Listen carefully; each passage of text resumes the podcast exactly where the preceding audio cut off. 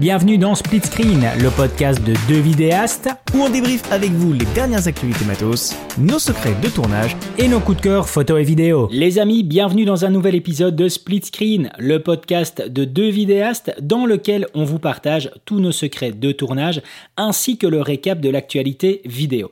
Pour ce quatorzième épisode, et comme toujours, je suis accompagné de Quentin pour vous parler de l'aventure de petits et micro youtubeurs. Quentin, comment vas-tu?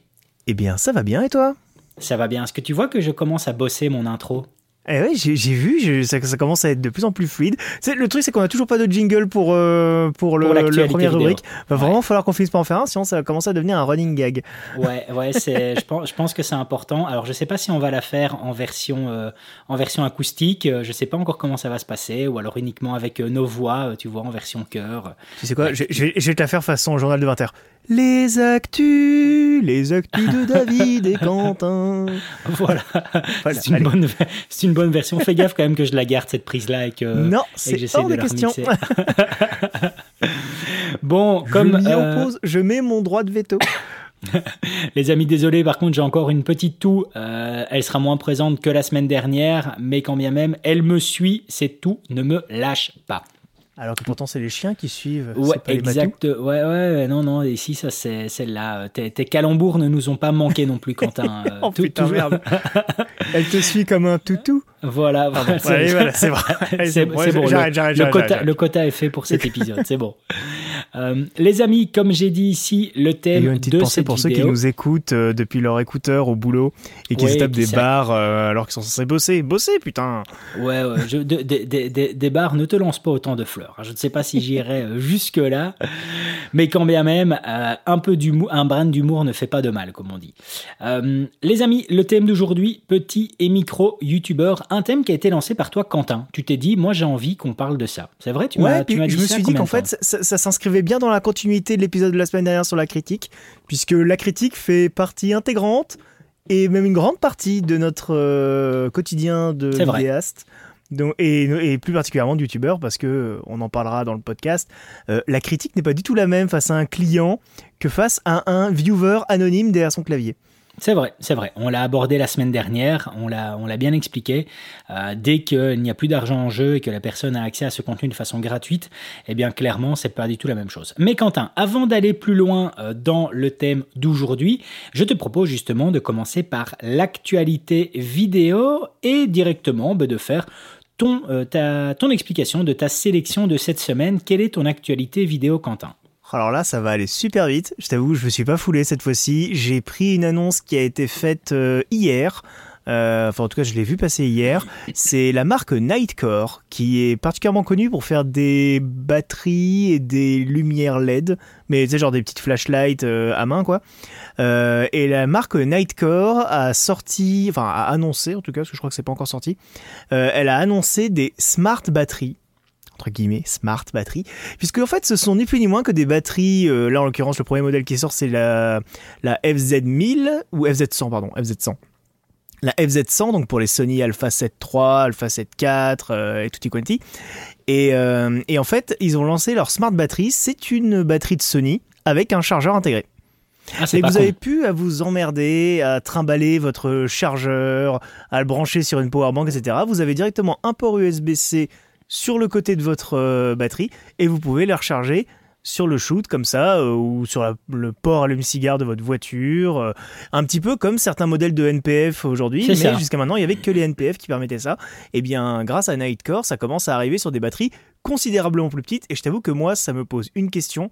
Comment est-ce qu'ils ont réussi à faire rentrer un transformateur, etc., un chargeur quoi, un chargeur à l'intérieur de la batterie sans euh, amputer son autonomie, puisqu'on reste sur des batteries de 2250 mAh, ce qui me semble est la même autonomie que les batteries Sony normales. Alors que normalement, bah, ça devrait prendre un peu moins de place. C'est une, véritable bonne question et c'est vrai que je me pose exactement la même chose parce que, quand, on voit en tout cas la taille des chargeurs externes, c'est vrai qu'on se demande comment est-ce qu'ils ont réussi en tout cas à faire rentrer euh, tout ça là-dedans. Euh, soit euh, l'évolution technologique a vraiment évolué entre maintenant et il y a plus de 7 ans, mhm. je vais dire, ou soit il y a une arnaque quelque part. Et il y, a du coup un, autre petit truc à, mentionner sur, sur ces batteries, c'est que du coup, parce que comme ils font pas les choses qu'à moitié chez Nightcore, ils ont en plus mis à l'arrière un petit témoin qui vous permet de savoir le pourcentage Ah de charge de votre batterie. Ça vous cliquez sur le petit bouton à l'arrière de la de la batterie et ça vous dé- ça vous allume un petit voyant à côté du port USB-C, soit vert, soit bleu, soit rouge. S'il est rouge, c'est qu'il vous reste moins de 10%. S'il est bleu, c'est qu'il vous reste moins de 50%, donc entre 10 et 50. Et si c'est vert, c'est qu'il reste plus de la moitié. Alors c'est pas super précis, mais on va dire que quand ça commence c'est à être rouge, c'est tendu. Ouais, c'est tendu, c'est mieux que rien. C'est- C'est c'est mieux que rien. Non, c'est cool. Euh, c'est- c'est c'est cool. Et en effet, euh, je, je me demande si on verra des tests euh, apparaître sur, sur le YouTube Game, si justement en a de ceux qui, qui feront des petits tests de ces batteries. Ça vaudra la peine en tout cas de, de, suivre, euh, de, de suivre ce petit, ce petit matos et, euh, et surtout de voir s'ils viennent à décliner ça, par exemple en version euh, Canon LPE6 au niveau des batteries, euh, chose que toi et moi on pourrait éventuellement en tout cas euh, utiliser, que ce soit Je, dans... je me permets juste de faire une petite correction. Je- je- je fais du fact-checking en même temps que- qu'on fait la chronique. Euh, elle est du coup de 2250 mAh et la Sony officielle est de 2280 mAh. Voilà. Il y a 30 ouais, mAh d'écart. ouais, c'est va- une catastrophe. hein, et, et ça Ouais. n'explique toujours pas comment est-ce qu'ils ont réussi à foutre un chargeur dedans en enlevant que 30 mAh d'autonomie. Ouais, clairement, Cla- clairement c'est à, voir et, à, et à surveiller. Euh, bonne petite actu de, de la semaine. Euh, on n'en parlera jamais assez que euh, les batteries c'est important et de bien sélectionner surtout les batteries. On sait que bien souvent on peut risquer euh, d'avoir soit directement le feu chez soi et je ne le Ah dis ouais. pas pour rire. j'ai vu un que- youtubeur belge, je sais pas si tu l'as raconté celle-là, qui avait fait une vidéo avec. la- Il avait pris des batteries compatibles pour sa C70, le mec, c'est un fou quoi. et ben il a foutu le feu à son studio. Véridique, hein. J'ai vu ça sur TikTok, donc c'est forcément vrai. Ah bah, et j'en ai même fait un reel qui a plutôt bien fonctionné. Non mais par contre moi ce que j'ai ce que j'ai déjà vu c'est avec des batteries low cost c'est clairement voir l'étincelle qui sort quand euh, tu la branches tu vois et, euh, et c'est dans ces moments là que tu te dis ok il faut vraiment faire gaffe avec Ouais, le ça, choix de ça, ça doit être plus sur les NPF low cost. C'était parce que je Ouais. pense qu'en vrai, je pense qu'en vrai, vu le, vu les écarts de prix qu'il y a entre des NPF officiels et des NPF euh, vraiment entrée de gamme, il doit pas y avoir beaucoup de, de normes ou quoi. Euh, les batteries constructeurs, tu vois, genre euh, les batteries de Canon, de Nikon, de Sony, des boîtiers Sony, parce que les, les, les NPF, c'est des, des batteries Sony à la base. Euh, elles ont, je pense, beaucoup plus de normes à respecter, même, même pour les marques constructeurs, enfin même pour les sortes parties, parce que en vrai, moi, j'ai jamais vu de problème avec des batteries compatibles. Et euh, d'aussi loin que je me souvienne, j'ai toujours utilisé des batteries compatibles dans mes appareils, quoi. Mhm. Mhm. Ouais, ben, euh, c'est toujours quelque chose à, surveiller. C'est vrai que moi, dès que je pars via des constructeurs tierces, ben, j'aime bien en tout cas prendre soit du Patona ou du Backstar. Euh, c'est des marques en tout cas vers lesquelles euh, je retrouve bien en tout cas le, le- produit. Alors évidemment avec euh, des fois soit des problèmes de, de pas de connexion, mais en tout cas de compatibilité dans le sens où ben, tu n'auras peut-être plus l'affichage de, de, de l'intensité ou de la puissance restante par rapport à la caméra que tu vas venir à utiliser. Ou alors, ben, en effet, tu ne seras pas exactement sur peut-être 3 heures d'autonomie, mais 2 heures et demie, ce genre de choses-là. Mais quand bien même Backstar ou Patona, moi j'ai toujours kiffé euh, ces deux marques-là sur les batteries, euh, sur les batteries tierces, et, euh, et ça m'a jamais fait défaut. Voilà, c'est de la bonne marque. Allez, les amis, euh, pour l'actualité de la semaine me concernant, alors c'est pas vraiment semaine semaine, mais c'est dans l'actualité du moment. Et bien tout simplement, c'est les annonces de Nanlite avec euh, leur deuxième marque, leur marque beaucoup plus accessible, donc leur marque Amaran ou Amaran. Je sais pas exactement c'est quoi la bonne prononciation. Je crois qu'on dit Amaran. hein. Amaran, ouais, à l'anglaise. Allez, Amaran. Euh, ils viennent de balancer maintenant directement un panneau LED, euh, le F22C, que je trouve super intéressant. Un panneau LED en plus RGB, avec directement une softbox, un diffuseur de, de, présent dedans. Et clairement, moi, ça, c'est le genre de produit qui me hype, parce que ce genre de petit panneau LED, l'avantage que ça a, c'est que comme euh, c'est tout léger, c'est tout fin, avec que toute la, la puissance euh, est délivrée via une ballast, eh bien, euh, ça nous permet de le fixer vraiment en hauteur sans commencer à utiliser des, des, des, des- pieds télescopiques ou en tout cas des pieds qui sont faits pour résister justement à, du poids conséquent. Non, ici, clairement, on peut quasiment le- le scotcher au plafond, tout simplement. Donc ouais, euh, ils nous ont balancé ça, donc euh, ce, ce panneau LED que je trouve vraiment génial, et ainsi que leur premier tube LED euh, via, ben, comme je disais, leur seconde marque euh, Am- Amaran, chose que j'étais un peu étonné de voir justement balancer pour une première chez Aputure leur tube LED sur leur marque qui est un peu plus accessible. Maintenant, je pense qu'il y a une logique derrière dans le sens où ces premiers tubes LED Ça va essuyer les plâtres. Ouais, ça va essuyer les plâtres. Voilà, exactement. Ça va essuyer les plâtres dans le sens où déjà, bah, il n'y a pas de batterie interne. Euh, c'est une alimentation continue qui est présente dedans. Alors par contre, tu dis essuyer les plâtres, mais l'avantage c'est qu'ils arrivent déjà avec des technologies comme euh, de mémoire, il y a la gestion de pixels qui est présente dedans. Donc hmm. ça c'est cool. Euh, c'est cool de voir débarquer ça. Donc les amis, gestion de pixels, ça veut dire qu'on sait directement avoir une gestion d'effet de balayage, donc c'est-à-dire un mouvement au niveau de la gestion des lumières. Alors évidemment, ça va se faire par zone. Hein. donc c'est-à-dire que on le voit ça au niveau des tubes LED ceux qui ont la gestion des pixels, quand on voit une différence sur un tube LED entre un tube LED à 300 balles et un tube LED à 1000 balles, c'est qu'on a par exemple la gestion du pixel, c'est-à-dire avoir euh, plus on a de zones, plus la transition, plus le mouvement de lumière sera fluide. Euh, toi, clairement, je le voyais euh, encore Quentin avec un, une vidéo qui a posté TRM sur, sa, sur, son compte Insta, les, les, rainbows de chez Quasar Science. Avec un homme fort charismatique à l'intérieur, allez la voir, franchement, je sais pas qui c'est ce mec, mais... Une, un, beau képi, un beau képi, voilà. Euh, non, je crois que l'effet Rainbow sur la gamme Quasar Science, c'était assez intéressant. Ça disait quoi, toi? Bah, écoute, je les ai pas non plus euh, plus je ne les ai pas plus testés que ça puisque les Rainbow, normalement, on va en faire une review euh, sur la chaîne de TRM. Donc je les aurai plus en détail pour les tester et les comparer, notamment à la version 1 qui n'est pas multimatricée, elle est monomatrice. Donc c'est-à-dire qu'elle ne peut pas afficher effectivement une couleur différente tout le long du tube. Euh, mais de ce que j'en ai vu, en tout cas, ça a l'air très intéressant. Et, et, en fait, moi j'adore Quasar, j'aime beaucoup, euh, j'aime beaucoup leur qualité de construction sur les produits et tout. j'ai pas eu en main les nouveaux pavotubes. tubes. Je sais juste que moi, j'ai du coup les quasars d'un côté qui sont sur secteur et les pavotubes de première génération qui s'appelaient même pas encore les pavotubes à l'époque. Je sais plus comment ça s'appelait. Bah euh, non, euh, ils avaient leur ils avaient leur marque Let Go qu'ils avaient appelé ça. C'était non non non non non, c'était c'était avant, c'était quand ça s'appelait encore Nongwang. C'était ah avant oui, même de s'appeler ah, ouais, ouais, euh, ils avaient eu un autre nom ils avaient eu un autre nom que Pavotube, mais je me rappelle plus ce que c'était, ça n'a pas duré longtemps. Hein. Euh, et en fait, euh, les Pavotubes, c'est très bien. Moi, tu vois, je m'en suis servi récemment sur euh, une presta que j'ai fait où on filmait, on filmait un pote dans une ambiance un peu médiévale, etc. On s'était mis en fait dans, dans l'espèce de, de, petite dépendance qu'il avait au fond de son jardin, qu'on avait, qu'on avait un petit peu redécoré en taverne et tout. Et on n'avait pas d'électricité, comme c'était tout au fond du jardin. J'avais pas envie de tirer une rallonge de 50 mètres pour avoir l'électricité. Donc là, tu es bien content de trouver tes Pavotubes sur batterie, clairement. Mais, mais globalement, moi j'ai toujours reproché au Pavotube d'être très fragile. Et, je t'avoue que sur les Amaran, c'est le truc sur lequel je serai attentif moi, parce qu'il n'y a rien de plus fragile qu'un tube. Et pour avoir bossé chez Associné, je peux vous confirmer qu'il n'y a rien de plus facilement explosable qu'un Pavotube. Alors, de euh, première génération. Moi, honnêtement, par rapport au pavotube, justement, moi j'ai la génération C, hein, j'ai pas la génération X. Moi, je les trouve encore euh, assez, euh, assez, assez solides, assez bien finis. par contre, ils viennent de faire des nouveaux, là, les, les, les T78X, un truc comme ça, encore une appellation que tu dois le retenir 15 fois. où là, par contre, c'est beaucoup plus accessible vu qu'on est à 115 balles le tube. Et, et clairement, ce qui est bien, bah, c'est que bah, ça, ça devient accessible au niveau du prix, mais par contre, cela semble vraiment, semble vraiment fragile. Mais moi, c'est la question que je me pose, que ce soit justement par rapport, euh, pour revenir sur mon actualité de la semaine, donc ceux qui ont été développés ici euh, sur la deuxième marque de la Puture, donc Amaran, et en même temps euh, la gamme de chez Rainbow, c'est en fait de voir le développement surtout des modifieurs, parce que pour moi, ça c'est la chose la plus importante. Donc c'est de voir si ils vont eux-mêmes développer les modifieurs pour justement sculpter la lumière comme du Snapgrid, etc. Ou mhm. si ils vont laisser ça à des constructeurs tierces comme du DOP Choice, ce genre de choses-là.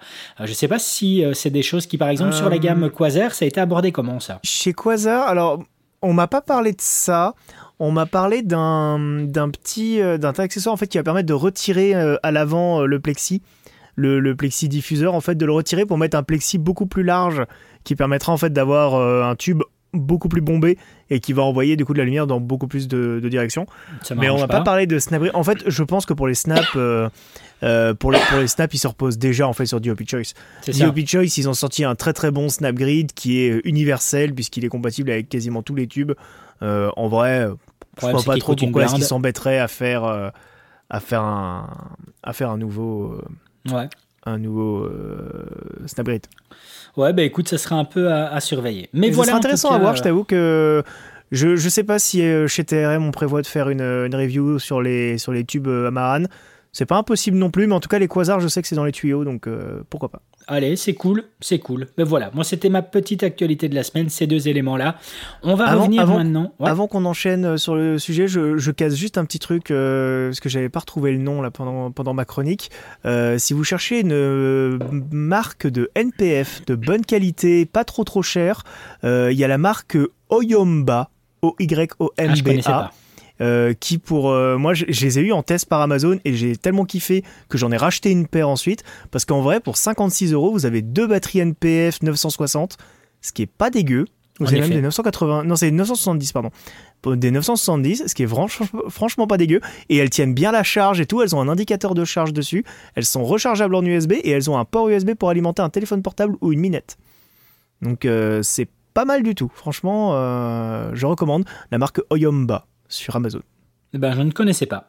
Je ne connaissais pas. Elle n'est pas très connue encore euh, comme marque, mais. Euh, non, écoute, je, ne connaissais pas. Je une bonne petite marque.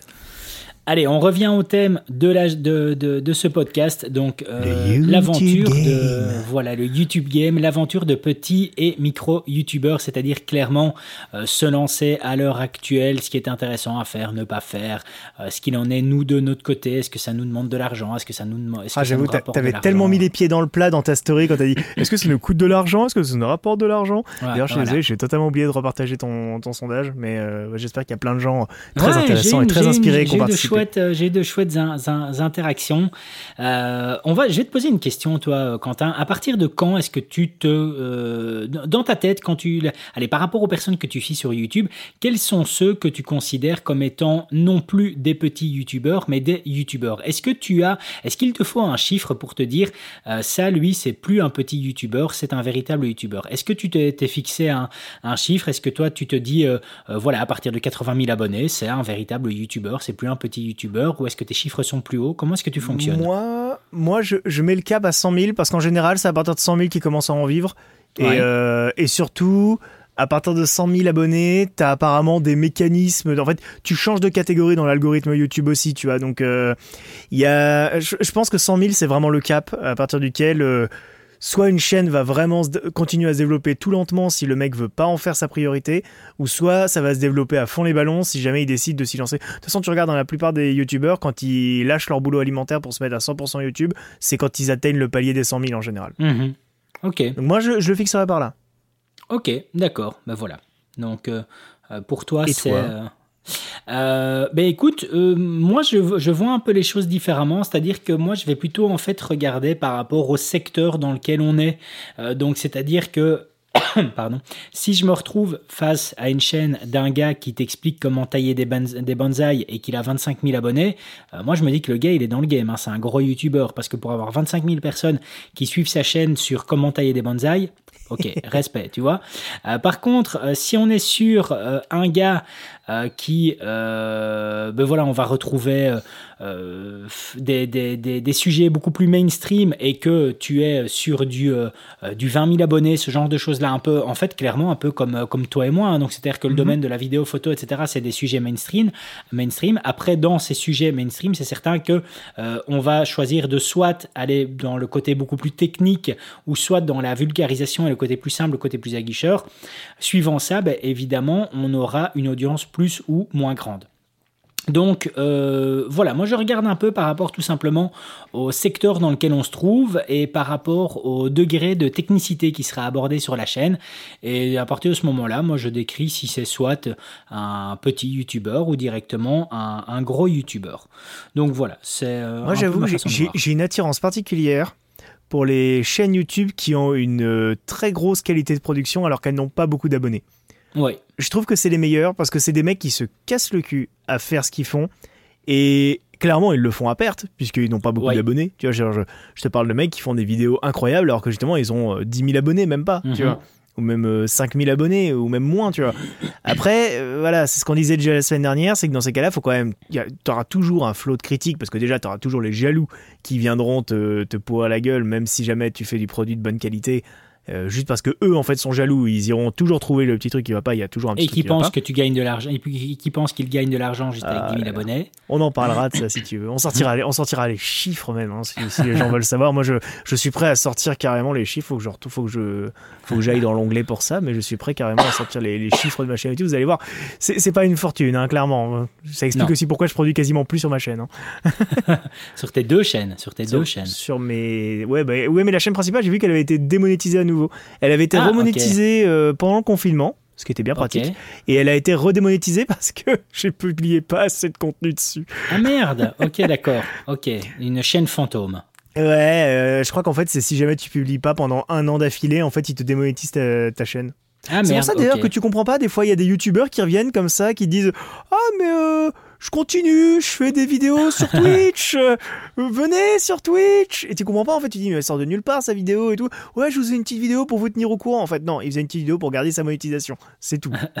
Il n'y a pas de honte, hein, mais bon, juste, ce serait bien de le dire. Voilà. Mais oui, tu as, un peu ce, ce game-là qui est, qui est présent. Euh, je vais directement commencer ici par une réaction d'un de, compatriote euh, d'un compte Instagram qui est Travelers from Belgium, qui dit tout simplement, lorsque j'ai sondé la communauté sur comment ça se passe sur YouTube, euh, lui nous dit pas facile de se faire un chemin là-dessus. Et c'est vrai que c'est une bonne réaction, euh, et une, lui l'a mis en sous forme de réaction, mais ça peut être aussi sous forme de question. Est-ce que tu penses, toi, Quentin, que c'est compliqué de se faire un chemin sur YouTube à l'heure actuelle? Je pense que ça, ça fait belle lurette que c'est plus simple. Hein.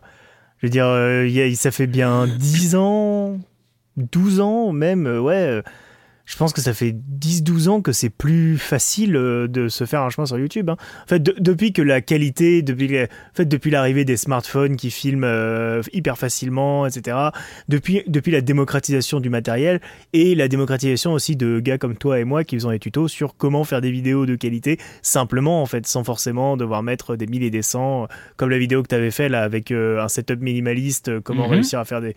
Enfin, tu vois, il y a plein de ressources aujourd'hui pour faire de la vidéo de qualité euh, sans, sans, pour autant, euh, sans pour autant mettre, euh, comme nous, 10 000 euros dans du matos. C'est ça.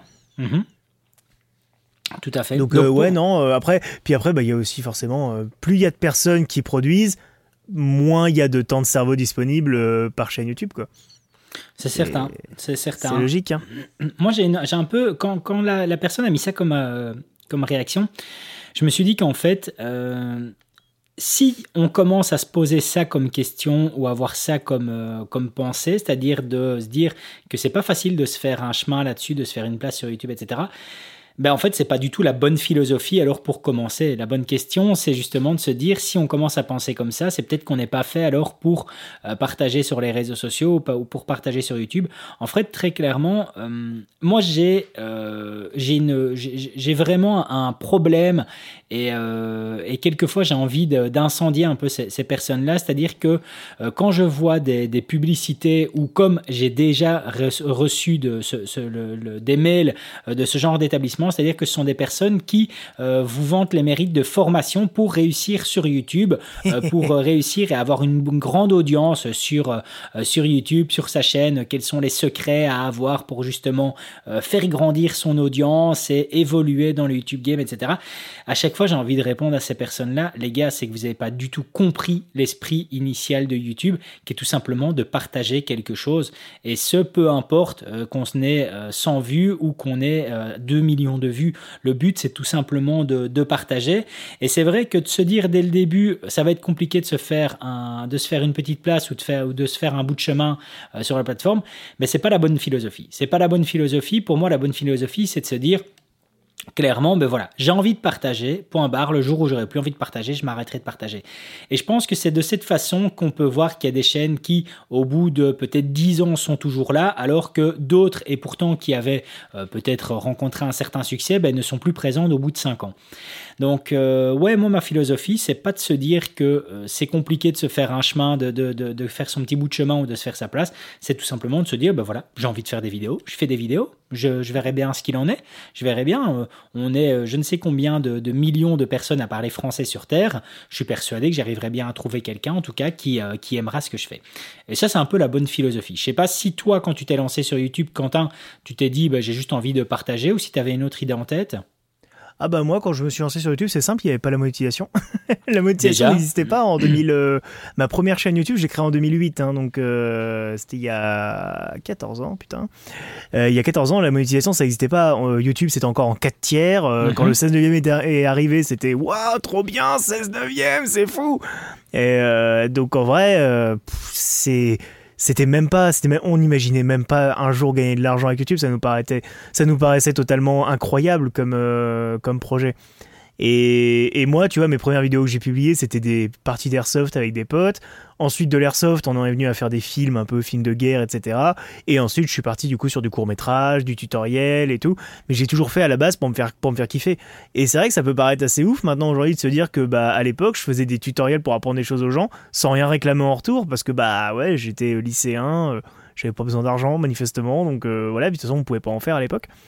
Et, euh, et ouais, non, c'était sais pas, c'est pas la, c'est pas la mentalité. Euh, mais de toute façon, ça se sent. Hein. Moi, je, je, le sens très très bien quand une chaîne YouTube se lance uniquement pour faire de la thune. Et YouTube s'y est pas trompé non plus, hein. puisque quand tu crées une nouvelle chaîne YouTube, maintenant, tu ne peux plus la monétiser pendant la première année. Alors, je sais pas si ça a remodifié depuis, mais euh, il y a deux ans, en tout cas, ils ont introduit cette règle-là et j'ai trouvé ça très très bien. Deux ou trois ans, ils ont introduit cette règle-là que j'ai trouvé très très cool. C'est qu'en fait, quand tu crées une nouvelle chaîne YouTube pendant un an, elle n'est pas monétisable. Enfin, elle n'est pas monétisable pour toi, bien évidemment. Elle n'est pas monétisable pour, elle, est, toi. Elle, est, monétisable, bien évidemment, pour tous les annonceurs. Si jamais elle fait des milliers de vues, t'inquiète, YouTube, ils vont pas laisser partir l'argent. Hein. C'est ça. C'est vraiment ça. C'est vraiment ça. Et alors, euh, c'est surtout le fait que, euh, ouais, ben, ce sont des règles qui évoluent à travers le temps. Moi, je sais que quand j'ai commencé, je crois que ça va faire 4 ans maintenant, euh, la règle, c'était d'avoir 1000 abonnés ainsi que d'avoir un certain nombre d'heures de, de vues directement dessus. Je crois que c'était 40 000 heures de vue. Euh, c'est des chiffres qui, euh, quand tu commences, ben, te paraissent euh, énormes. Et puis qu'une fois que tu les as atteints, ben, clairement, te, te, te, semble commun.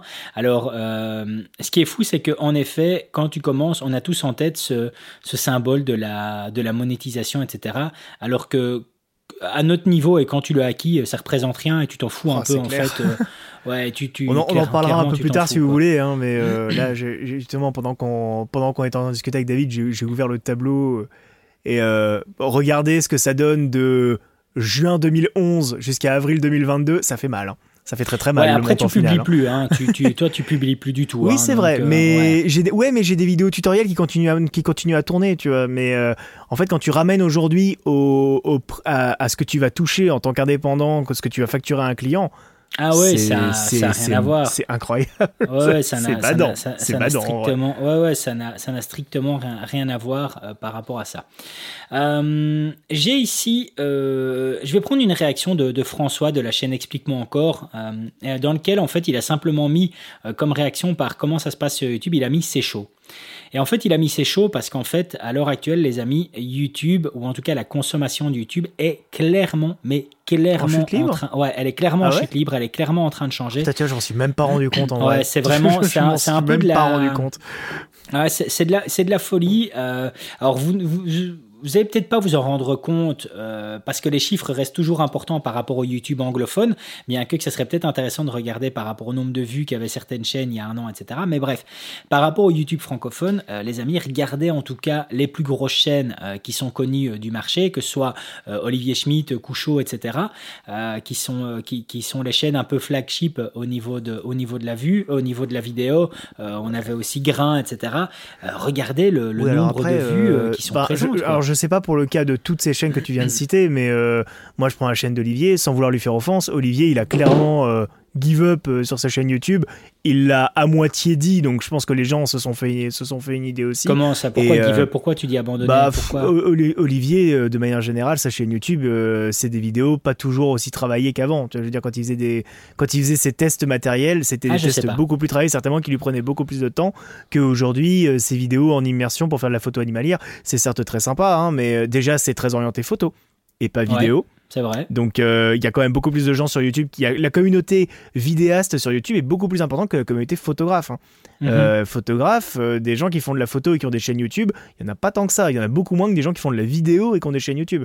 C'est parce que c'est le même média en fait, c'est le même mhm. moyen d'expression. Tu peux être très bon en photo et être une bille absolue à faire des vidéos. Hein, c'est vrai.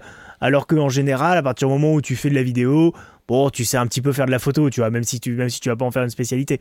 Et, euh, et c'est vrai que moi, je vois une chaîne comme celle de avec tes il y a, il y a eu un tournant, mais après, tu viens de je peux comprendre aussi, il, il a expliqué clairement euh, dans certaines vidéos que ça le saoulait en fait de faire des reviews de matos. Et je peux le comprendre aussi, moi aussi. Ouais, ça, je peux le c'est pour ça que comprendre, je-. C'est pour ça que j'en Ça, fais quasiment plus maintenant. Ouais, ouais, je peux. Moi, moi euh, je, je tire mon chapeau et je, je crois que je lui dis au minimum une fois tous les deux mois. Moi, je tire mon chapeau à Benjamin derrière la caméra. Je ne sais pas comment il fait pour suivre un rythme de test de matos comme ça. On lui, C'est on lui demandera la prochaine fois qu'il viendra, on fera une interview. Ouais, Benjamin, euh, es-tu moi, je serais déjà. Ouais, ouais, moi, je serais déjà en dépression. Hein. Je serais déjà Est-ce en que, dépression. est-ce que tu ressens encore des émotions après avoir fait autant de reviews, Benjamin? Si, Ah si non, tu, si tu regardes, si tu écoutes ce podcast, Benjamin, réponds-nous en commentaire s'il te plaît. C'est, assez savoir quel est ton secret Ouais, là, franchement. pour avoir Et un donc, tel tout ça, euh, détachement. Tout ça pour revenir à ce que je disais, c'est qu'à l'heure actuelle, les amis, ben, YouTube, euh, ça se casse un peu la gueule. Regardez, faites-moi plaisir, regardez un peu par rapport à vos grosses chaînes auxquelles vous avez l'habitude. Euh, YouTube français, hein, je parle. Euh, vous allez voir sur le domaine photo-vidéo que clairement, ben, en fait, le nombre de vues se casse la gueule et surtout proportionnellement par rapport au nombre d'abonnés de ces chaînes-là. Donc clairement, c'est plus du tout en adéquation par rapport au nombre d'abonnés et c'est universel, c'est vraiment universel pour tout le monde. Donc c'est assez impressionnant en tout cas de voir euh, par rapport à ça. Et, euh, et j'en discutais encore euh, dernièrement dans le sens où j'expliquais que à l'heure actuelle, euh, on est dans un système de, de, de, de cycle ou de vague dans le sens où euh, il y a deux types de contenus qui sont présents. On a soit le slow content, donc le, le contenu plus long, qui clairement est justement le contenu présent sur YouTube avec des vidéos généralement supérieures à 5 minutes, ou alors on a le fast content, donc avec le contenu rapide de consommation instantanée, clairement qu'on va retrouver comme Reel et TikTok, euh, Reel pour Instagram et, et TikTok, et, euh, et ça par contre c'est quelque chose qui à l'heure actuelle prend le pas. Donc, c'est-à-dire que les gens, euh, quand ils sont dans leur salle d'attente euh, pour chez le docteur ou euh, pour, pour tout simplement patienter pendant qu'ils font cuire des œufs, ils ont envie de faire des, cu- cuire des œufs durs, eh ben voilà, ils sortent directement leur smartphone pour regarder du fast content et donc soit du TikTok ou soit du Instagram. Et donc, du coup, ben, YouTube est clairement délaissé. Je sais que l'évolution de, de, de la playlist à regarder plus tard est de plus en plus présente chez pas mal de personnes et clairement, ben voilà, on retient la vidéo qu'on a envie de voir. Alors soit on ne la regardera jamais ou soit on vient la regarder quand on a un peu de temps. Donc euh, on voit qu'on a un changement d'habitude au niveau de la consommation euh, par rapport à YouTube. Et d'ailleurs c'est pour ça qu'il se développe avec, euh, les shorts. Je ne sais pas toi ce que tu penses des shorts. Est-ce que tu, toi Quentin, tu, tu clairement tu consommes pas de TikTok. Alors je sais pas par rapport à Insta si tu consommes un peu de Reels ou ce que tu penses des shorts. C'est quoi un peu ta pensée par rapport à ça? Alors moi, je suis plus pantacourt que short, personnellement. Je trouve que short, c'est un peu trop court. Tu vois, c'est un peu tôt encore dans l'année. Je Non, crois qu'on va sortir un contrat et je vais mettre dedans euh, Quentin ne peut plus faire de blagues. De blague, putain. Mais non, mais attends, quand même. euh, Merde, les gens, ils sont pas là. Eh, arrête, sinon, sinon, on va jamais faire de vue, David. Au bout d'un moment, il faut que je sois le comic relief, tu vois. Laisse-moi être le comic relief du duo. Ok. ça va. Tu, tu es le, tu es le bad guy, le, bad cop, je suis le good cop. Moi, je fais les blagues, tu vois, et euh, toi, tu leur fais cracher le morceau. Ok. Euh, et ouais, non, bah, alors les shorts, euh, moi, je j'ai jamais essayé. Euh, les reels, j'ai pas compris. En fait, le truc, c'est que quand Instagram a lancé IGTV, C'était de la merde. bah, c'était de la merde, mais au moins c'était cohérent. Tu vas dire, oui, on va concurrencer YouTube et en plus, ce sera en vertical. Je fais, ouais, bon, ok. Moi, je t'avoue, du coup, c'est la première fois que j'ai exporté des vidéos qui étaient en horizontal. J'ai fait un export exprès en vertical pour, euh, pour le Mhm. mettre en ligne et tout. Et je continue encore à le faire aujourd'hui. En vrai, hein, quand, euh, quand j'exporte des vidéos en vertical pour mes clients, en général, je, je m'arrange pour pas trop recadrer la vidéo horizontale et garder du coup de l'espace en haut et en bas de l'image. Pour euh, et, et effectivement, j'ai découvert récemment que ça maintenant s'appelle un reel, je crois. Ou, Moins d'une minute, un Reels. Je sais pas, il y, a- il y a tellement de formats. En fait, le truc, c'est ce qui me saoule moi avec Instagram, c'est qu'il y a tellement de formats différents Ouais, maintenant en fonction de la durée de tes vidéos. Euh, c'est comme tu vois dernièrement j'ai découvert aussi que pour euh, là quand je, quand je quand on a eu les élections en France j'avais fait une longue vidéo pour parler politique euh, un petit peu sur Mhm. la chaîne enfin sur mon profil Instagram et j'ai découvert tu sais parce que quand tu mets une vidéo YouTube une vidéo de plus de une minute on va dire sur en story ça te met que les quatre premières stories. Donc je me suis dit ça doit être quatre stories de euh, 25 secondes. Donc ça doit faire une minute tu vois au final ça, à peu près. Et ben non ça fait euh, alors je sais pas combien ça fait exactement mais du coup Ouais, ça, fait que 57 ou 55 58. secondes Ah, voilà, ouais. C'est relou, Putain, hein. les gars, non mais vous êtes sérieux quoi Ouais, déconné. 55 secondes. Donc ça fait confirme. que je devais faire plein de petits exports de portions de 55 secondes qui allaient être redécoupées ensuite en petites stories. Ça- Mhm. Chaque 55 secondes allait être redécoupé en 4, c'était n'importe quoi. Ça- ça- bref. Mais pourquoi pas, hein, après tout hein, euh, Il y a quand même eu pas mal de vues, donc c'est cool. Et je trouve, par contre, sur, tu vois, sur ce truc-là, alors j'ai pas la foi de faire ça sur toutes mes vidéos, dès que je sors une vidéo, ne serait-ce que pour TRM ou quoi, sur mon profil perso en tout cas. Après, s'ils me demandent, pourquoi pas. Mais euh, j'ai pas la foi de le faire sur toutes mes vidéos que je sors sur mon profil, parce qu'en fait, c'est ultra chronophage. Par contre, ce qui est cool, c'est qu'effectivement, tu peux vraiment voir chaque personne qui a vu tes vidéos et tu redécouvres un petit peu le compteur de vues d'une vidéo différemment de sur YouTube où en fait c'est totalement anonymisé. Là, tu vois les profils des gens, tu regardes, tu dis ah tiens, ça c'est machin, ça c'est machine, ça c'est truc. Ah tiens, lui je le connais pas. Puis c'est puis en plus, ce qui est un peu malsain du coup, c'est que tu regardes, tu fais ah tiens, lui il s'est arrêté à une minute de la vidéo. Attends, mais du coup, et du coup tu regardes un petit peu plus tard. Quentin qui se dit ah non, c'est oh, bon, en droite, fait, il a il regardé jusqu'au bout. Alors, à la fois, ça te permet de redécouvrir un peu le compteur de vues et en même temps, ça, ça introduit une dimension un peu malsaine de désanonymiser les, les viewers de tes vidéos. Mais franchement, je vous, je vous conseille d'essayer si jamais vous faites du contenu sur YouTube, euh, essayez de le poster en story sur votre compte Instagram et de voir euh, les, déjà les gens qui vont le regarder jusqu'au bout, c'est instructif aussi, et, euh, et de voir en fait où les gens décrochent, à quelle story les gens ont décroché. Ça peut être intéressant aussi. Mais donc, euh, ouais, tout, Mais tout ça- après, après, on rentre dans des dynamiques qui personnellement, moi, ne m'intéressent pas. Mais voilà. Mais tout ça pour dire, pour revenir au fait que, en effet, à l'heure actuelle, les amis, YouTube, c'est chaud. Alors, le seul truc qui est plus ou moins positif dans tout ça, c'est de voir que euh, les marques, et donc euh, les, les, marques en prennent, en, en prennent entre guillemets conscience, dans le sens où euh, elles sont plus forcément, ou en tout cas pour une certaine majorité, à la recherche d'un grand nombre de vues, mais plus c'est une production de qualité. Et elles en sont, elles ont conscient, elles ont conscience qu'à l'heure actuelle, euh, le nombre de vues est beaucoup plus bas sur YouTube. Donc, euh, donc clairement, ouais, elles n'ont pas forcément des, des attentes. En tout cas, moi, les marques avec qui je collabore, elles ont plus forcément de, de, de, grosses attentes par rapport à ce, par rapport à ce nombre de vues. Donc ça, c'est assez intéressant. C'est très chaud pour l'instant. Clairement, YouTube est très compliqué. Moi, je me dis que ça va être cyclique et je me dis que d'ici d'ici quelques temps, euh, même si la consommation de TikTok et d'Instagram Reels restera d'actualité, euh, je pense qu'il va y avoir un équilibre au bout d'un moment. Et euh, pour moi, les deux doivent exister, que ce soit le slow content ou le fast content, les deux doivent cohabiter ensemble. Donc voilà. Donc YouTube, c'est chaud, mais je suis persuadé que ça va se régulariser avec le temps. Alors, C'est pas, pas non plus les mêmes contraintes techniques aussi. hein. Le slow content, pour le coup, nécessitera peut-être un peu plus de matériel. Euh, C'est ça qui est frustrant, que du fast ouais. content.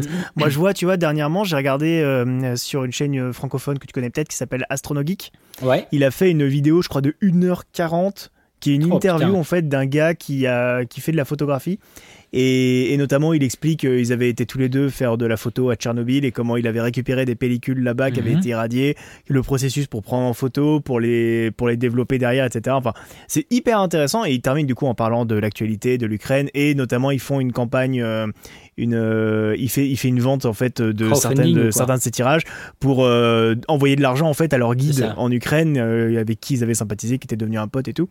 Et donc c'est vachement intéressant. La vidéo dure 1h42 et je n'ai pas vu le temps passer. Le cadrage est magnifique, alors que c'est juste une interview en trois plans. hein. Le cadrage est magnifique sur fond noir, etc. Le son est super clean et c'est un vrai plaisir d'écouter le plus important. 1h40 d'interview avec un son super clean. Ouais.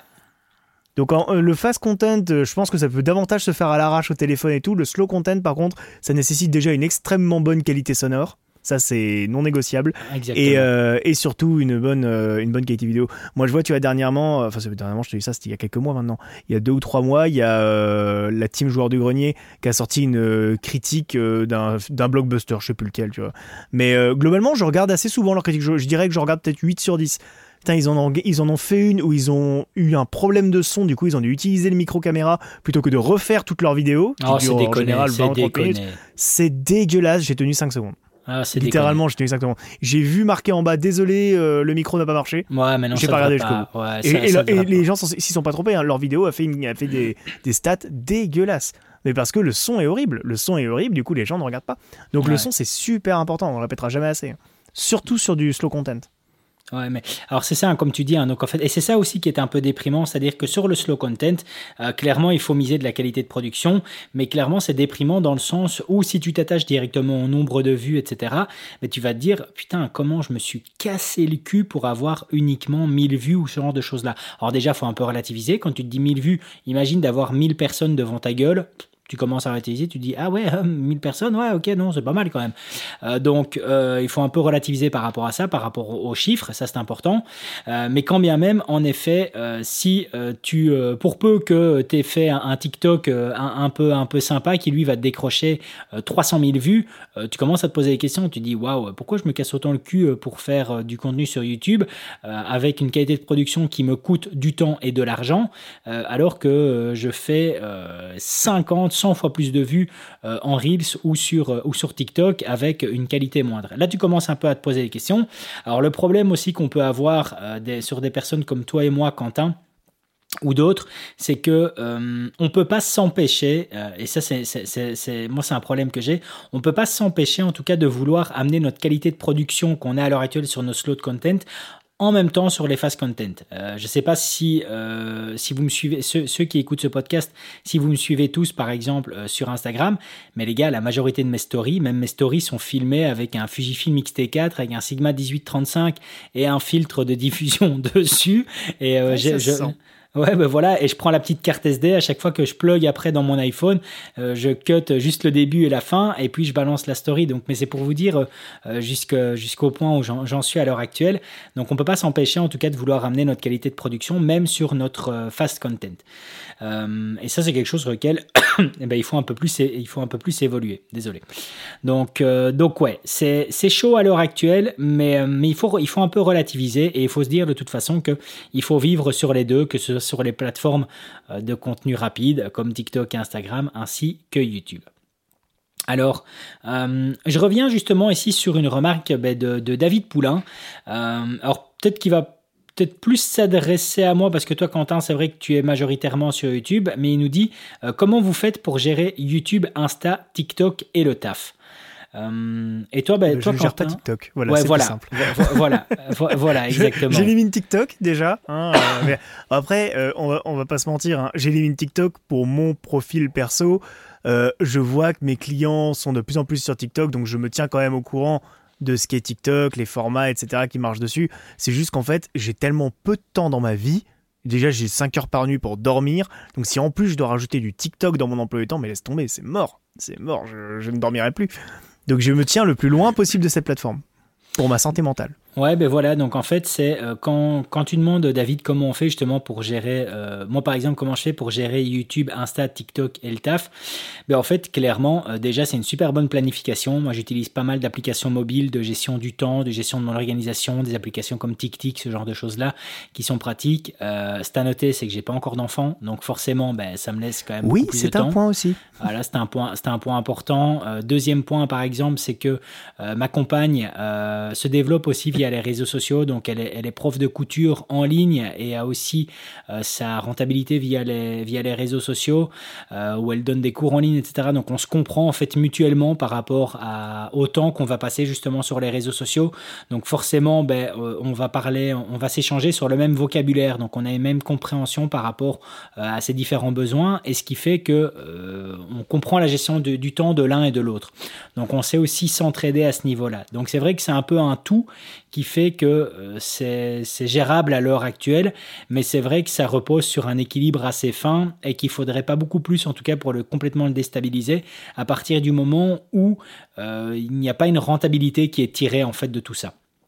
Euh, ou aussi mince soit-il, euh, que ce éventuellement via le, don de matériel, etc. Mais quand bien même, euh, ça, ça, demande plus de temps que, que de rentrer d'argent par rapport au, don de, de, certains échantillons qu'on reçoit de, certaines marques. Donc, donc ouais, c'est chaud, mais, mais jusqu'à présent, ça bah, fonctionne. c'est pour ça d'ailleurs que ceux qui suivent ma chaîne, vous avez pu le voir ces derniers temps, enfin on va dire putain, ces derniers temps, j'avoue. Euh, bon, euh, ces 12 derniers mois euh, sur la chaîne secondaire avec Temps Production, la plupart des reviews, hormis pour, pour Lupo, parce que voilà, j'ai une histoire particulière avec Lupo, mais hormis pour Lupo, maintenant, la plupart de mes reviews, en fait, c'est présentations non scriptées. J'ai un plan globalement des quelques points que je veux présenter. Je présente ça en face cam, je mets quelques plans d'illustration et basta.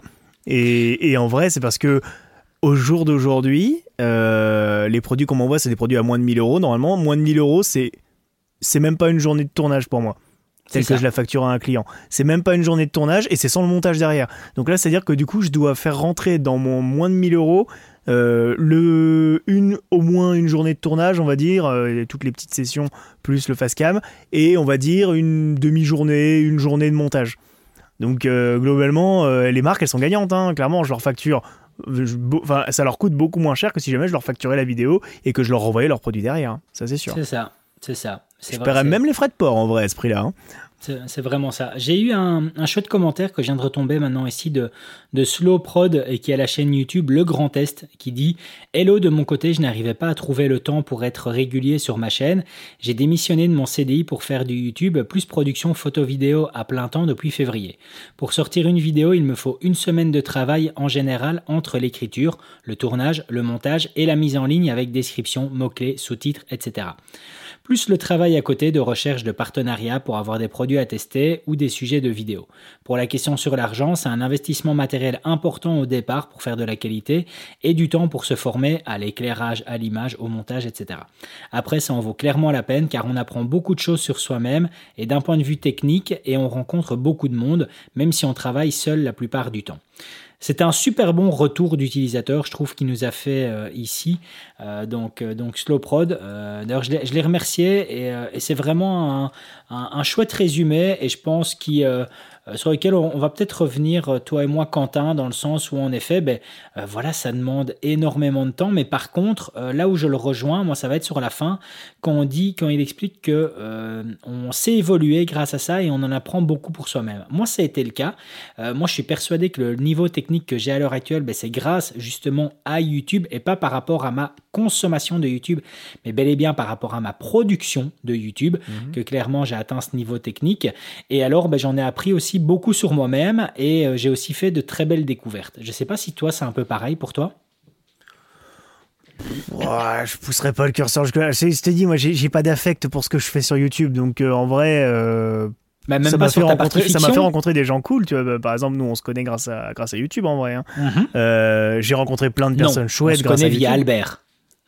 Ouais, mais bon, euh, Albert, j'ai bossé chez lui grâce à YouTube, hein, on va pas se ah mentir. quand euh, c'est une des une des raisons pour laquelle je me suis barré des SOS Ciné, c'est qu'en fait YouTube, euh, Albert, en me faisant travailler chez lui, pensait qu'il mettait la main aussi sur ma chaîne YouTube, sauf que c'était pas dans le contrat. Donc voilà. Mais hmm. mais on va dire c'est en partie, oui, YouTube a quand même joué un, un déterminateur commun, on va dire. Mais ouais, non, je sais pas, je Disons que tu vois, en fait, euh, le truc c'est que moi, la partie, la partie qui me plaît le plus dans, dans ma présence sur YouTube, c'est mes courts-métrages. Et mes courts-métrages, qui est de la monétisation ou pas, je les aurais fait. Alors par contre, effectivement, si jamais je m'étais pas cassé le cul à faire plein de reviews sur euh, ma chaîne secondaire, j'aurais pas la production value que j'ai sur la chaîne principale. Ça c'est clair. Voilà. Je veux dire, quand on a tourné Guerre secrète avec un budget de 800 euros, ça n'aurait jamais été possible si j'avais pas eu tout le matos gratos par les marques et que j'avais pas bossé pour avoir ce matos. Parce que c'est pas parce que la marque m'offre le matos que euh, oh là là, t'as trop de la chance. Mec, euh, j'ai bossé pendant un mois pour faire la vidéo. Hein. La vidéo pour le projecteur à 800 balles, euh, j'ai bossé pendant un mois dessus. Ouais, c'est euh, C'est hein. pas la chance en vrai, c'est de l'esclavagisme à ce niveau-là. Hein. Ouais, c'est vraiment ça. je, travaille, je travaille quasiment au salaire d'un Roumain. Donc bon. Ouais, c'est vraiment, vraiment ça, quoi. C'est vraiment ça. Mais par contre, la, la comme tu dis si bien, la production value que, que tu as aussi acquise, mais te permet aussi de maintenant d'avoir ta tête sur la chaîne de TRM. Tu vois, c'est clairement, euh, moi je leur ai dit plein de fois à TRM que euh, avaient mis, ils avaient mis le grappin là où il fallait en prenant, en, prenant ta, ta, création de contenu, ton savoir-faire, etc. Où clairement, ben, ils peuvent se dire, Quentin, on, on, lui donne carte blanche. De toute façon, on sait que le rendu sera top de chez top. C'est ça. et pour le coup, tu vois, je prends, je reprends à nouveau du plaisir à, à, faire des vidéos, non pas juste parce que cette fois-ci, je sais que je suis payé, donc oh, je travaille pas, je pédale pas dans le vide, quoi. Mais, euh, mais c'est aussi parce que bah, du coup, ça me donne accès à des produits, etc. Et surtout, ça me déculpabilise en vrai ça me déculpabilise de faire de la review parce que c'est vrai que bah, on en a on a, on a parlé euh, on a parlé notamment euh, en off quand on avait euh, quand on avait Benjamin dans l'émission. Mais mais c'est vrai qu'aujourd'hui le le review game on va dire sur YouTube c'est compliqué. C'est-à-dire que c'est ah, compliqué de réussir à faire hein. comprendre aux marques que c'est pas parce qu'elles t'envoient le matos gratos et que tu as le droit de le garder après que pour autant il faut pas mettre un petit peu de monnaie à côté quoi. Parce ah, que c'est pas c'est pas avec un projecteur Cobb 300 watts que tu vas payer ton mois de loyer sauf si tu le revends derrière. Mais ça, tu vois, c'est un truc, c'est une spirale dans laquelle j'ai jamais voulu tomber. C'est-à-dire recevoir du matos, faire la review et ensuite dire ouais, je fais un concours pour vous le faire gagner. non, beaucoup trop. Ça, ça, il y a, y a, plein de gens qui, sont tombés là-dedans, euh, les deux pieds de joint. Euh, et, les marques, du coup, par un moment, elles le disaient, elles disaient oui, vous le prenez, puis vous le, vous le revendez après, ça vous fera de l'argent. Bah non, en fait, tu me payes. Et ton projecteur, tu le gardes. Moi, je m'en fous, en vrai, j'en ai pas besoin de ton projecteur. Mais tu me donnes de l'argent. Je préfère ça, en vrai. J'ai eu ça dernièrement. J'ai une, une marque chinoise qui m'a proposé de tester leur. Euh, alors, c'est pas un easy rig, mais en fait, c'est une armature que, que, tu mets sur toi et qui te permet justement de supporter ton gimbal. Donc, en fait, le même type de gilet que tu vas retrouver sur les, les, le système de chez Harry avec le Trinity. Donc, tu mhm. vois les, les, gilets comme ça. Et euh, je crois que c'est un gilet qui coûte dans les 700 balles, 700 ou 800 balles, je sais plus exactement. Et euh, ils me proposent ça, et dans ce moment-là, ben, je leur dis tout simplement, ben, génial, merci beaucoup pour cette proposition de collaboration, et je leur demande en fait directement, quel est votre budget? Et, euh, cas, ouais, voilà, quel, est votre budget En général, il y a un silence gênant par mail. Ouais, mais quel est votre quel est, quel est votre budget pour cette collaboration? Et là, dans lequel ils me disent, ben non, non, vous pouvez garder, et vous pouvez garder le gilet. Ben, je dis non, non, moi je m'en moque. Euh, moi, ça ne m'intéresse pas ce gilet-là. Vous, vous le reprendrez par après, une fois que j'aurai fait ma, ma, review, quoi. Et donc, euh, donc voilà. Donc, Surtout euh, pour toi qui fais jamais de, de fiction ou quoi. Ben, c'est ça. Donc toi, voilà. Pour le coup, c'est vraiment mal, mal te cerner, quoi. Ah ouais, c'est ça. Et donc moi, à partir du moment où, de toute façon, où je suis, où je suis indépendant, moi, c'est quelque chose qui rentre en plus dans, dans, ma facturation, donc dans un cadre légal, etc. Donc moi, j'ai aucun problème à l'heure actuelle à demander en fait quel est, quel est le, leur budget. Surtout qu'en plus, je suis de totale transparence c'est-à-dire qu'à l'heure actuelle, si vous regardez mes vidéos sur YouTube, dès qu'il y a un produit ou ce genre de produit qui est euh, sous forme de review, qui a été en contact avec une marque, etc., ben je le mets en début. Je le mets en début si la vidéo est sponsorisée ou pas. Mm. Euh, donc, donc il y a une totale transparence par rapport à ça.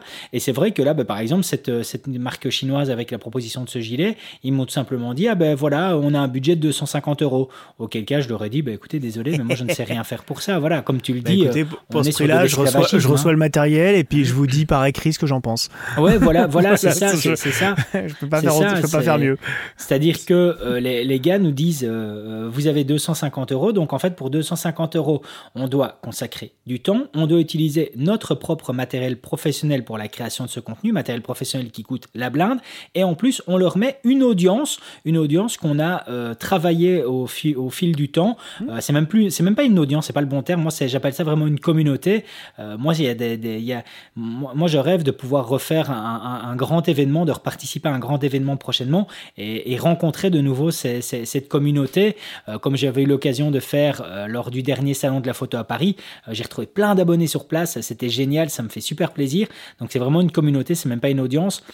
Et là, euh, donc ouais, au bout d'un moment, les, les, les, gars te disent on a un budget de 250. Ben non, la bonne blague, non. Euh, euh, merci, au revoir, quoi, tu vois.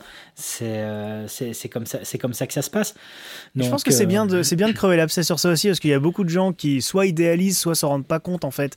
Les... Moi, j'ai envie de dire, pour ceux qui, si vous nous écoutez et que vous débutez un petit peu sur YouTube dans le même secteur que nous, euh, chronométrez-vous sur une vidéo. Voyez, voyez concrètement. Ah, et vraiment, euh, hein. chronométrez-vous, euh, retirez Internet et tout ça de, de, votre temps parce que sinon, euh, on sait comment ça se fait hein, quand on fait du montage.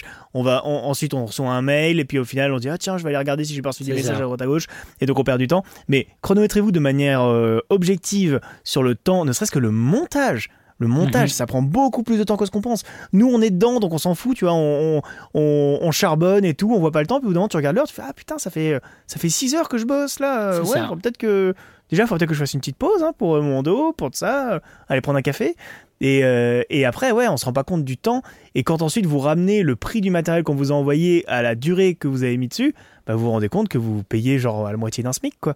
Ah ouais, non, même pas. et là, c'est et, encore, et encore, tu vois, et, et encore. Donc, euh, ouais, c'est. Et ça, des productions, des, des, des, des demandes comme ça de, de, de, compagnies ou de marques, de marques plus low cost, c'est énorme. Et alors, c'est vraiment, tu vois, dans leur message, comme si c'était en toute bienveillance, quoi. Ils nous disent, vous aurez le produit gratuit, gratuitement, quoi. Et, euh, et, et, on voit de toute façon qu'ils le font parce qu'ils savent qu'après, il y a plein de petites chaînes qui commencent et qui disent oui, qui se sentent, tout qui se sentent complètement honorés. Et j'en ai fait partie, j'en j'en ai fait aussi partie quand tu as, tous les deux voilà, quand as 1000 abonnés et que tu te retrouves avec ça, mais avec le temps, tu te rends compte que c'est quelque chose qui est pas faisable et que ça te, ça te, ça te, ça t'use complètement en fait, hein, ça, ça te tue quoi, ce genre de truc là. Donc non, c'est c'est pas c'est pas c'est pas gérable. Euh, après, ce qui permet que une fois que tu te mets ta logique en place, ben de forcément à la fin ne parler plus que de produits qui te plaisent à 100% sur ta chaîne. Ce qui est le cas chez moi, ce qui est le cas chez toi. Euh, moi, je ne parle plus que de contenu qui me plaît, ou alors si ça me plaît pas, ben ça s'entendra dans la vidéo, malheureusement pour la marque. Donc, ah c'est clair, c'est clair. Moi, moi, je t'avoue que tu vois, genre ma chaîne, je, au, au jour d'aujourd'hui, je n'ai aucune idée de ce que ma chaîne va devenir. Euh, puisque bah, je produis de moins en moins dessus. Euh, mes quelques contenus que je fais à côté maintenant partent sur la chaîne de Silex, donc euh, l'entreprise que je suis en train de monter avec mon pote Sébastien. Donc en vrai, moi tu vois, ma chaîne YouTube, je sais même pas en vrai si elle va continuer à vivre ou si elle va juste mourir de vieillesse, comme on disait avant. je n'en ai aucune idée. J'en ai aucune idée. Écoute, il y a Joris Bouchot qui nous dit ici J'ai l'impression que c'est bouché, mais il y a toujours de la place quand on sait se démarquer. Peu de revenus directs, mais possibilité d'avoir du matériel en prêt, possibilité de créer une audience pour la via formation, preset ou client vidéo. Alors il y a plein de choses intéressantes dans ce qu'il dit ici. Alors de nouveau, quand on se dit J'ai l'impression que c'est bouché, ben, ça revient par rapport à ce que j'expliquais tout à l'heure. C'est-à-dire que si on part de ce principe-là, il faut se poser la question si on a vraiment envie de partager sur YouTube, parce que clairement, c'est pas le bon fonctionnement. Il faut juste se dire qu'on a envie de partager été bouché, les gars. Au bout d'un moment, faut. Voilà. Ça a toujours été bouché. Ah, en, fait, il faut se dire qu'il y a. C'est un peu comme un marathon, en fait, YouTube. C'est-à-dire que euh, ceux qui sont. Euh, alors, je ne vais pas forcément utiliser le terme bon, mais il y en a de ceux qui, en effet, vont euh, courir comme un marathon. clairement, moi, c'est comme ça que je le vois, c'est-à-dire le voir sur la longueur. Et d'autres qui voudront du rush et qui, au final, on en a vu un des chaînes de, se baser sur la, la photo, la vidéo et contenu trois ans. Et puis après, qui ont disparu oh, complètement tous les mecs. Tu te souviens de cette tendance où les mecs disaient ouais, je vais faire une vidéo par jour? C'est ça. Ouais, c'est bien. Est-ce que tu vas tenir plus de 30 jours? Parce que qu'une vidéo par jour, les gars, euh, à part s'appeler Casey Neistat, faire ça à temps plein et avoir surtout 4-5 jours d'avance à chaque fois, c'est intenable comme rythme. C'était intenable. C'est intenable tout seul déjà et c'est intenable. T'as plus de vie en fait à côté. Donc ouais, tu peux te permettre. Enfin, euh, on, le voit avec les, étudiants qui font leurs études, euh, genre qui font des prépas ou quoi. C'est possible de plus avoir de vie pendant 6 mois, un an, deux ans. Au bout de deux ans, déjà, ça commence à être dur depuis avoir aucune vie sociale. Hein. Donc, euh, en fait, ne, ne, vous privez pas de vie sociale à cause de YouTube aussi. Ça n'en vaut pas la chandelle, franchement. Voilà. Vu les revenus que vous allez dégager derrière, ça ne vaut absolument pas le coup.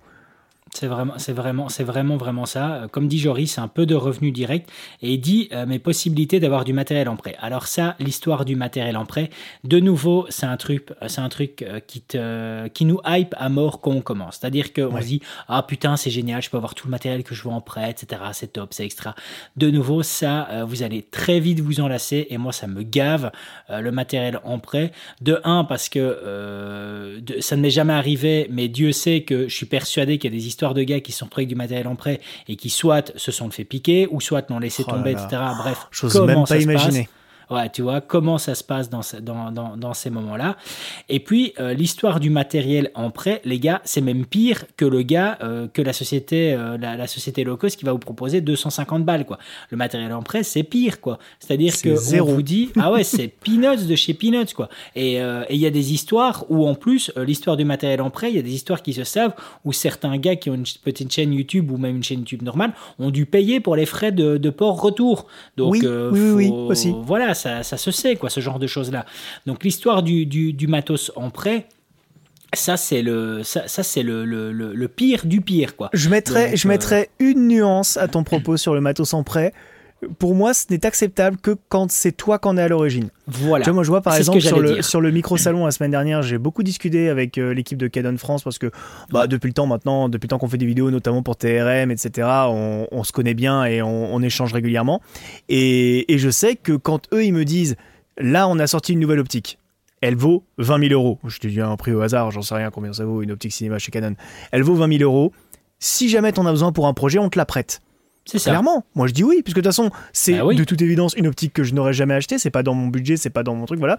Et des courts-métrages, j'en fais de temps en temps, et quand j'en fais, effectivement, je dis tiens, ça peut être sympa, effectivement, de, de, faire, une, de faire un petit clin d'œil à Canon en, les citant dans le générique et en utilisant leurs euh, euh, optiques, ce qui en plus me permet derrière, moi aussi, de leur faire un retour d'expérience par mail sur mon mhm. expérience utilisateur avec, euh, avec leur matos.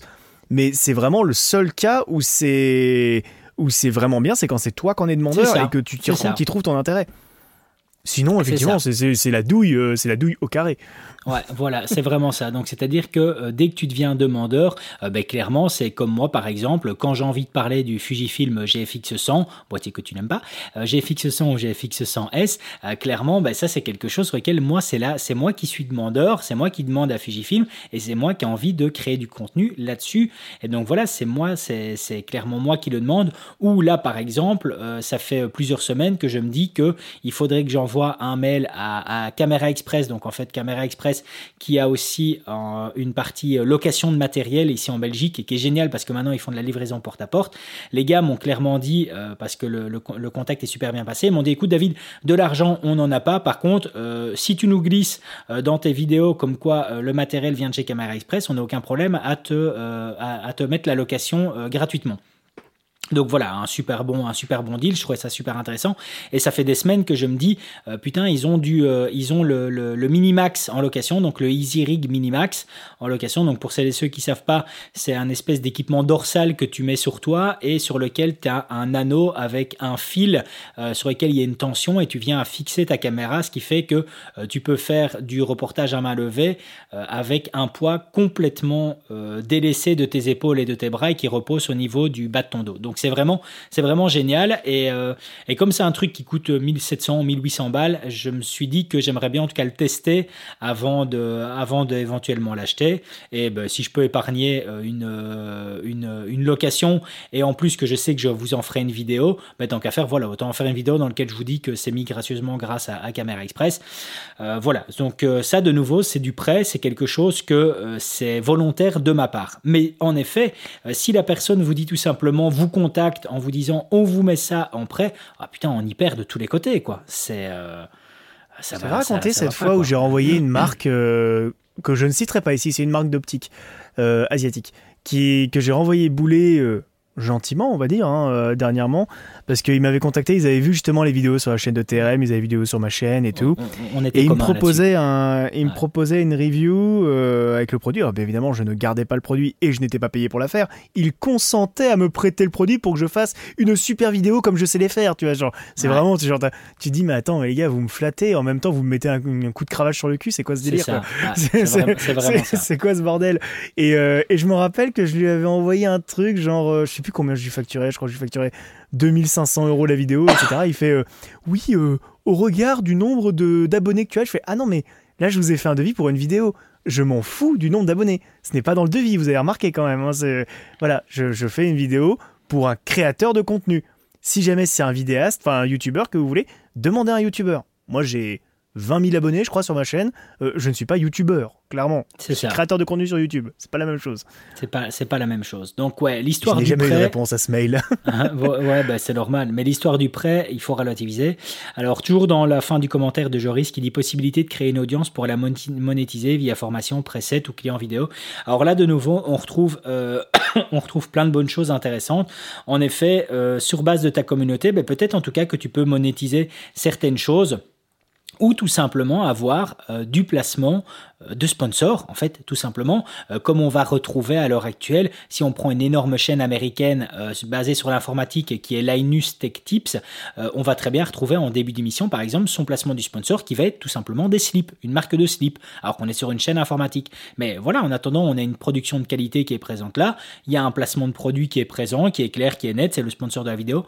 Moi, ça me pose aucun problème. pour tout vous dire, je trouve ça, je trouve ça pas plus con que des mecs qui font des placements pour NordVPN, alors qu'on sait tous très bien que personne n'a de VPN.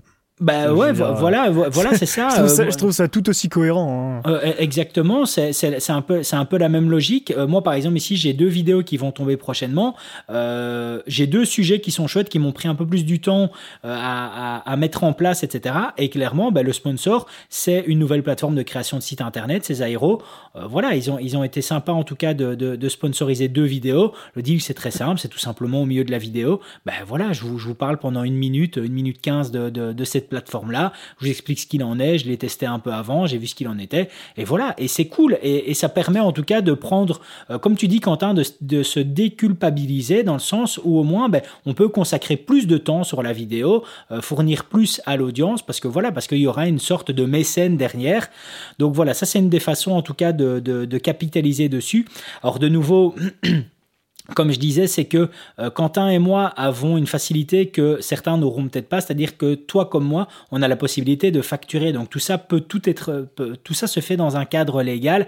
C'est vrai que quand on est un petit particulier, qu'on se lance, etc On ne sait pas exactement comment ça peut se passer par rapport à ces revenus qui sont générés. On ne sait pas comment est-ce que ça peut se, se, se passer d'un point de vue euh, d'un point de vue euh, déduction fiscale, d'un point de vue euh, tout simplement déclaration. Donc ça, c'est des choses qu'on ne sait pas. Après, de nouveau dans la même logique que, que Joris disait, monétiser via des formations, des presets ou des clients vidéo. Ben ça, de nouveau, si on a envie en tout cas de, de partager certaines choses ou de répondre à des demandes de la communauté, comme comme toi, tu vas avoir Quentin euh, lorsque tu donnes une formation sur une caméra comme la, comme la C70 ou moi que, ou comme moi aussi je peux avoir ici en Belgique sur la, C70 ou, sur le, Canon R5C, ben ça c'est d'autres formes en tout cas de, revenus, mais, euh, mais c'est des choses qui sont, par, qui sont arrivées, toi comme moi Quentin, de par la demande. On n'a jamais voulu mettre ça en place. C'est euh, toi ce que tu as fait jusqu'à présent, c'est parce qu'on te l'a demandé. Tu t'avais jamais dans l'idée en tout cas de proposer ça avant. Ah non, pas du tout. Pas du tout. Ouais, voilà, exactement. Tu vois, donc c'est euh, quelque chose qui est arrivé de, de, de, par la demande. Après, ben, en effet, il y a tout ce qui est preset, euh, donc que ce soit des luttes et des choses comme ça. Et puis, client vidéo. Moi, je ne cache pas en tout cas que euh, la chaîne YouTube me sert en tout cas de vitrine pour pas mal de fois et, et ça m'a amené de, de, nouveaux clients dans la vidéo grâce à YouTube. Je sais pas si toi, ça a été le cas, Quentin. Est-ce que tu as eu des, euh, des, clients qui ont été finalisés grâce, grâce à ta chaîne, soit parce qu'ils t'ont vu ou soit parce que euh, tu t'en as un peu servi comme vitrine, comme showreel, en, leur montrant justement ce que tu faisais. Non, parce que je mets pas trop ma chaîne YouTube en avant. En vrai, c'est tu vois genre même sur mon CV, c'est marqué, c'est marqué en tout petit à droite, euh, créateur de contenu sur YouTube. Mais par contre, effectivement, ça m'a amené mon plus gros client d'aujourd'hui, à savoir TRM. C'est clairement c'est ce qui m'a permis de, de m'acheter en grande partie, en vrai, euh, de renouveler tout mon matos euh, sur 2021. C'est les vidéos qu'on fait, qu'on fait avec TRM. Et ça s'est effectivement fait grâce, euh, grâce à la chaîne YouTube. Après, on a aussi un autre atout, David, qu'il faut pas qu'on néglige pour autant. Hein. et, et c'est pas forcément un secret parce qu'on l'a jamais caché non plus. c'est qu'on a tous les deux un boulot à côté. Oui. Donc ah c'est ce qui nous permet d'être aussi sélectif dans nos clients, etc. Hein. si jamais t'as pas de boulot à côté euh, et que et que t'es en retard sur ton loyer ou que t'as besoin de remplir le frigo, bah tu prends ce qu'il y a quoi. Ah et c'est un peu triste. Et en fait, en vrai, moi, je suis contre cette précarisation, euh, cette précarisation des youtubeurs, euh, comme aujourd'hui on précarise par exemple les journalistes en France, qui du coup les oblige un petit peu à, aller euh, becter un peu partout où ils peuvent, parce qu'en fait, bah, c'est soit ça, soit sinon, t'as pas de revenus, donc tu, crèves la, tu crèves de tu crèves la dalle, quoi. Donc le, le, meilleur moyen, j'ai envie de vous dire, de, faire fructifier une chaîne YouTube aujourd'hui, c'est de la faire de manière désintéressée dans un premier temps, donc de la faire en parallèle d'un job, et de lâcher ce job quand vous estimez que euh, bah déjà c'est plus tenable euh, le rythme avec les deux et, de, euh, et que ça vous permettra de substituer votre revenu que vous avez avec le job. Quand tu arrives à hein, équiter, moi j'ai envie de dire, quand tu arrives à équiter, quand, tu, quand, quand, quand, les, quand les profits générés par, par tes réseaux sociaux, par YouTube, etc., arrivent à, à équiter par, par rapport à ton, à ton travail actuel, là je pense que, en tout cas moi ça serait ma logique.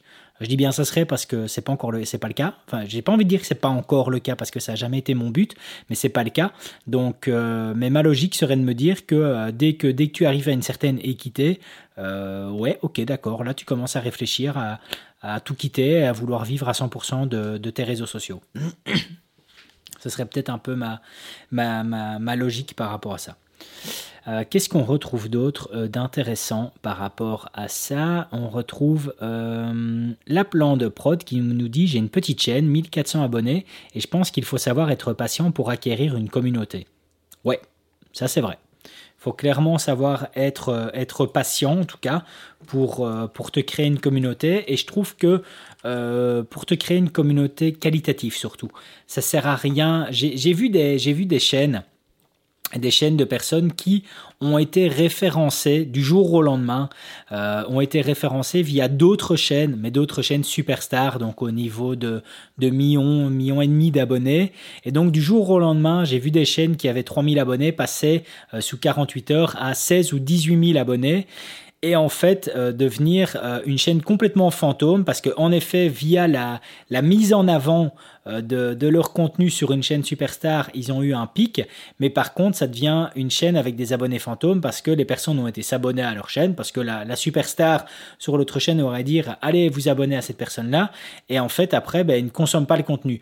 Donc, en effet, c'est bien, euh, tu as gagné sous 48 heures, tu as gagné 15 euh, 000 personnes, mais par contre, ces, ces 15 000 personnes ne sont pas vraiment intéressées par rapport au contenu que tu fais. Et donc, du coup, bah, dès que tu sors des vidéos, tu, fais, tu, fais quasiment moins de vues parce que YouTube se dit Ah ben ouais, ben t'as as 17 000 abonnés, mais en fait, il n'y a personne qui clique dessus. Donc, limite, tu fais presque encore moins de vues que quand tu en avais 1400. Donc, donc ouais, c'est euh, ça prend du temps. ça. Les, chiffres en vrai, et c'est bien que les marques commencent à se rendre compte que les chiffres ça fait pas tout. Et nous on s'en rend compte aussi avec TRM, hein, euh, c'est que bon il n'y a, pas de secret non plus. Hein, TRM, les, les, vidéos elles sont la plupart en tout cas, euh, il y a une négociation qui est faite par TRM avec la marque en mhm. amont, tu vois. Moi, du coup, c'est bien parce que ça me retire aussi toute cette part de négociation que j'aime pas du tout avec les marques. Euh, et en fait, bah, quand j'en parle avec eux, il y a de moins en moins de réticence de la part des marques. Euh, y a, quand on a commencé les vidéos, tu te dis, hein, c'était il y a un an et demi bientôt qu'on a commencé les vidéos avec TRM. Euh, c'était compliqué, hein, surtout, en, surtout en YouTube francophone, parce que je pense que le YouTube anglophone est beaucoup plus mature sur ce sujet. Mais en YouTube francophone, quand on est arrivé voir les marques et qu'on leur disait bonjour, euh, c'est tant d'euros, euh, tant de milliers d'euros pour avoir une vidéo sur notre chaîne YouTube qui avait pas beaucoup d'abonnés, mais que bon, on boostait quand même avec un petit peu de, un petit peu de, pub payante. Et, euh, et, les mecs, ils nous regardaient, ils disaient bah non, en fait, on va aller, on va aller contacter des youtubeurs qui nous feront les vidéos gratos, on leur envoie le matos et basta. Mais le problème, c'est qu'en fait, des youtubeurs comme ça, il y en a de moins en moins. Et c'est une très bonne chose. C'est une très bonne chose que maintenant, les youtubeurs qui faisaient de la review pendant des années avec du matos reçu gratos, etc., maintenant ils disent bah, écoutez, vous voulez de la qualité Et eh ben, faut payer. Et sinon, bah à ce moment-là, vous allez voir des tout petits youtubeurs qui, eux, n'ont pas encore la production value, mais ça va nuire à votre image de marque. Donc après, il y, a des marques qui continueront à faire ça. Hein. Ouais, après, euh, après je, je, fais un peu de lobbying, moi, là-dessus, dans le sens, en fait, où dès que j'ai l'occasion de parler avec une chaîne qui fait du contenu de qualité, aussi petite soit-il, je rappelle toujours à la personne qu'elle devrait arrêter de créer du contenu euh, gratuitement. Euh, dans le sens gratuitement, j'entends, c'est-à-dire vraiment de, euh, de, de, recevoir gracieusement et miraculeusement du produit en prêt et limite en effet de devoir repayer après les frais de transport pour le, pour le, renvoyer. En fait, je me suis rendu compte que on est tous pareils, on a tous commencé pareil, enfin moi ça a été le cas, c'est-à-dire qu'on se dit au début, j'ai besoin des marques pour pouvoir créer du contenu, j'ai besoin en tout cas d'avoir de la nouveauté, donc de rentrer dans de la tech review, de rentrer dans de la review de produits, etc. J'ai besoin en tout cas de ces marques-là pour qu'elles m'envoient de l'exclusivité et pouvoir le, le, le, mettre en place. Euh, mais voilà, toi, euh, je vais donner un, excellent exemple euh, euh, en date qui est qui n'est pas plus plus vieux d'un mois et demi, deux mois. Ben toi, Quentin, tu fais pour TRM une review du, du Ronin 4D. Mhm. Clairement, le Ronin 4D, c'est un monstre technologique cette nouvelle machine. TRM, c'est mon, coup de cœur de l'année, hein, je l'annonce. Ouais, hein. bah, si j'avais 7000 balles à mettre dans un stabilisateur, je le mettrais dans un Ronin 4D. Un peu plus de 7000 parce qu'il faut l'équiper quand même autour. Et je t'entends quand tu dis ça, et je sais que si tu le dis, c'est vrai, et en plus, comme toi et moi, on se rejoint sur énormément de choses, je pense clairement que je serais aussi euh, conquis. Euh, TRM me l'a proposé en prêt, m'a dit, euh, David, est-ce que tu veux l'avoir en prêt pour en faire une review sur, ta chaîne? Et c'est logique de dire ça en prêt, parce que clairement, en effet, ils peuvent pas te donner, ça, ça coûte, trop d'argent, donc c'est logique. Mais quand bien même, j'ai dit à TRM, j'ai dit, j'ai dit, bah, écoutez, c'est super sympa, c'est vraiment super sympa, merci beaucoup, mais non, malheureusement, non, non, c'est c'est ah, trop gros pour moi. Quoi. Il y a tellement de trucs à dire dessus. C'est trop gros. Euh. là, là je pense que ça, ça, va être, ça va être la plus longue review qu'on a jamais fait sur la chaîne de Et ah pourtant, Dieu sait que j'ai retiré énormément de trucs. Hein. C'est-à-dire qu'en fait, en vrai, euh, moi je vois les vidéos de Philippe Bloom là, qui fait par exemple 1h40 toujours de ah, vidéos que sur, sur, sa partie 2, là, sur le Mavic 3. En vrai, il y a moyen de faire une vidéo de 1h40 sur le Ronin 4D, tellement il y a de trucs à dire dessus. Mais, mais après, voilà, ça rentre ni dans ce que veut TRM, ni dans ce que voudra l'audience de TRM, etc. Mais euh, mais il y, a des, y a des chaînes qui font ça très bien, et heureusement. Mais effectivement, il y, a, énormément de trucs à dire sur ce, sur ce Ronin 4D. Mais voilà, tu vois, et pour moi, ça c'est trop gros, quoi. J'ai pas le temps de me lancer, en tout cas, dans une review pareille, aussi excitant soit le produit, aussi euh, l'aspect spéculation sur le nombre de vues éventuellement que ça peut générer, même si tu es en décalage par rapport à la sortie du produit. Bref, tout ça fait que, euh, non, tu me le proposes, ben euh, ouais, c'est cool, mais clairement, non, c'est beaucoup trop gros pour moi. J'ai pas juste envie de faire un unboxing ou de faire une bête face cam en disant oh voilà je le prends un 4D. Euh, non, voilà, quand je fais un test, je, le fais bien. Et ça, c'est beaucoup trop énergivore euh, par rapport au temps que je peux consacrer sur, sur YouTube.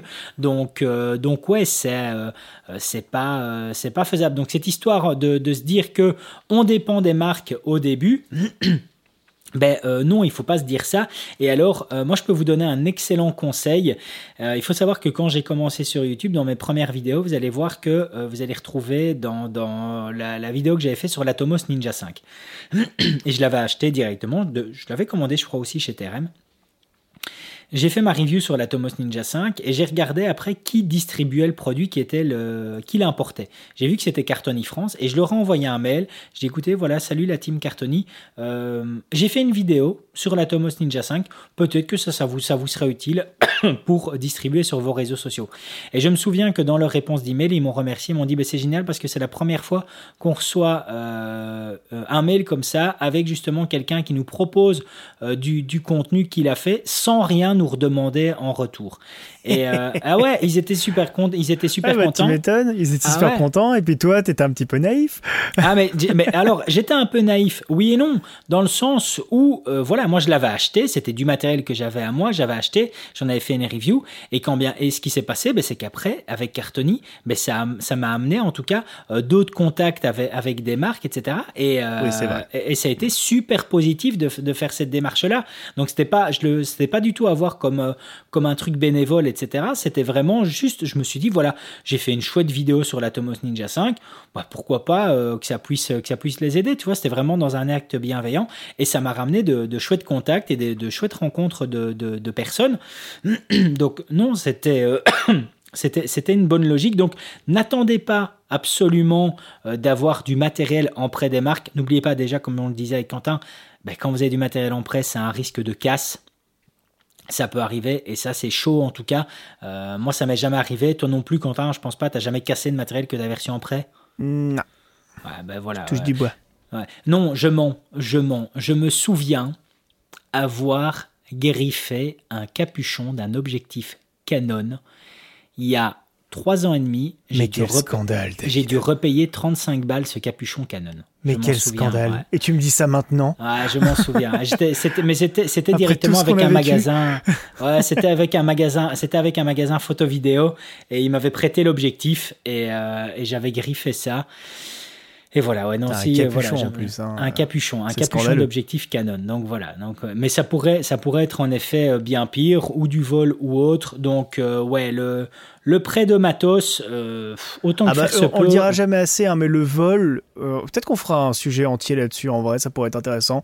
Euh, le vol, c'est la pire chose, puisque déjà, bah, vous ne pouvez vous en vouloir qu'à vous-même 9 fois sur 10, et surtout, ça n'est quasiment jamais remboursé, puisqu'il y a toujours un petit alinéa dans votre contrat avec votre assureur qui dit Ah, mais non, mais là, c'est exclu du coup. C'est pour ça que ah, moi, personnellement, j'assure pas mon matériel. c'est tu avais eu euh, il y, a, il y a quoi il y a un peu plus d'un an euh, Philippe Bloom justement vu que tu l'as mentionné qui avait été mm. dégoûté vu qu'il s'était fait euh, piquer tout son matériel dans le coffre de sa voiture ah, avec c'était même pire que ça il s'était fait voler un prototype de RS2 ah ouais, voilà, donc c'était. il avait le RS2 hein. et je crois qu'il avait la Blackmagic Pocket. R5 aussi, R5 dedans. Il avait le R5, ouais, parce qu'il il avait une caméra, il avait une caméra qui n'était pas encore sortie non plus. Ouais, Ou qui n'était pas encore dispo, qui avait été annoncé mais qui n'était pas dispo mais il était, il était dégoûté, quoi. Il était dégoûté. Donc, euh, coffre de son voiture, de, coffre de sa voiture fracturé, euh, pare-brise mm. pété, enfin voilà. Donc, euh, et, et, là, c'est la foulette, quoi. Ça la, ça, ça la foulette quant à ça. Je touche du bois, ça m'est jamais arrivé. Moi non plus, pareil. Donc voilà, comme tu dis, je touche du bois que ça ne m'arrive pas. On a euh, Romain qui nous dit, Romain Mercier qui nous dit pour le lancement, euh, c'est une envie de partager des expériences et, échanger des avis. Clairement, c'est la bonne philosophie, euh, Romain. Voilà, c'est comme ça qu'il faut faire. On a mon ami Steve de Déclic Numérique qui nous dit très bien sur Déclic Numérique photographie avec un smiley qui rigole. Alors lui, il dit ça parce que en fait, ben voilà, lui, il grimpe, il grimpe sur YouTube, il grimpe avec avec sa communauté, mais en fait, il grimpe dans la philosophie où il partage, quand il a le temps, ce qu'il a envie, rien d'autre. Il vient d'avoir un enfant, le temps qu'il a pour YouTube, s'il en a, il le fait. Donc voilà, il mène sa chaîne à la cool, quoi. Ouais, euh, vachement réduit, clairement. il dit avec, euh, avec son petit nouveau avec Arthur, clairement, ça bouffe du temps. Mais euh, voilà, il le fait quand il en a envie et l'audience, elle continue de suivre. Donc, ouais, il l'a fait, il, il, mène super bien sa barque dans le sens où, clairement, bah, il fait ses vidéos pour partager. Alors, le problème, c'est que ben, ça devient de plus en plus technique, mais quand bien même, c'est cool d'avoir du contenu aussi technique sur le YouTube francophone. Et je crois qu'il arrive sur les 30 000 abonnés. Donc, c'est, ça devient quelque chose. GG. Voilà, GG exactement. Euh, derrière Objectif qui nous dit comment vous procédez pour faire grossir votre chaîne YouTube? Est-ce que toi, tu as déjà eu une seule démarche où tu t'es dit je vais faire grossir ma chaîne Alors, YouTube Pas du tout. Pareil. À, à vrai dire, tu vois, en vrai, en vrai, ma seule démarche, si, si, je vais pas te mentir, je l'ai eu très récemment et je pense que ça va pas se faire. C'est quand j'ai, quand j'ai pété ma C70, du coup, j'ai laissé passer le seum, tu vois, de- Ouais. d'avoir, d'avoir pété ma C70 sur un putain de rocher. Et, euh, et après, je me suis dit, tu sais quoi, je vais l'envoyer en réparation chez Canon France et en fonction du prix qu'ils vont me dire, soit je la ferai réparer, soit sinon je ferai une vidéo où je la dissèque, je vais toute la démonter en vidéo si elle est pas réparable, et comme ça au moins bah, je ferai une vidéo qui fera de la vue, comme avait fait euh, Sébastien Roignan Et de ça, on est F1.4 où? avec euh, son 5D Mark III. Et il s'avère que cette semaine, du coup, j'ai fait des tests avec ma, C100 ma C70 et le capteur est intact. Le capteur fonctionne encore parfaitement. Les filtres ND fonctionnent encore parfaitement. Et même le tactile de l'écran, malgré le fait qu'il soit totalement défoncé, le tactile fonctionne encore. Donc en vrai, normalement, j'aurais juste l'écran et un des deux ports XLR à changer, ce qui devrait vraisemblablement pas me coûter le prix de la caméra. Donc Mec, euh, tu vous vas ne te verrez pas retrouver cette avec vidéo deux, de C- dissection. deux C70. Hmm? Tu vas te retrouver avec deux Ce C70 serait et R5. génial. Pour Silex, ce serait super. Ah putain, c'est un truc de malade ça. hein. J'aurais deux C70 et un R5. Ah ouais, c'est la hein. bourgeoisie à ce stade-là. Ah ouais, là. Je euh, suis là- un là, ça- anti. ça, ça- ça devient, ça devient impressionnant. hein. Là, euh, là, là, tu deviens bien. hein. Euh, Qu'est-ce qu'on retrouve d'autre? Euh, De nouveau Romain qui nous dit fixation sur les shorts. euh, les fixations sur les shorts, ils n'ont pas de portée, ne sont pas mis en avant. Et il nous dit vivement les 1000 abonnés. Donc ouais, donc euh, comme on disait, le palier de ces fameux, de ces fameux 1000 abonnés. Donc le palier de se dit ouh, je suis euh, monétisé. Euh, les amis, ça Ah, vous donc maintenant c'est apportera- 1000 abonnés le, le palier, c'est plus, c'est plus Ben- un an. Peut-être que peut-être que un an ils ont dû se dire que c'était un peu trop bâtard. Bah, c'est ça, hein. c'est- possible. hein.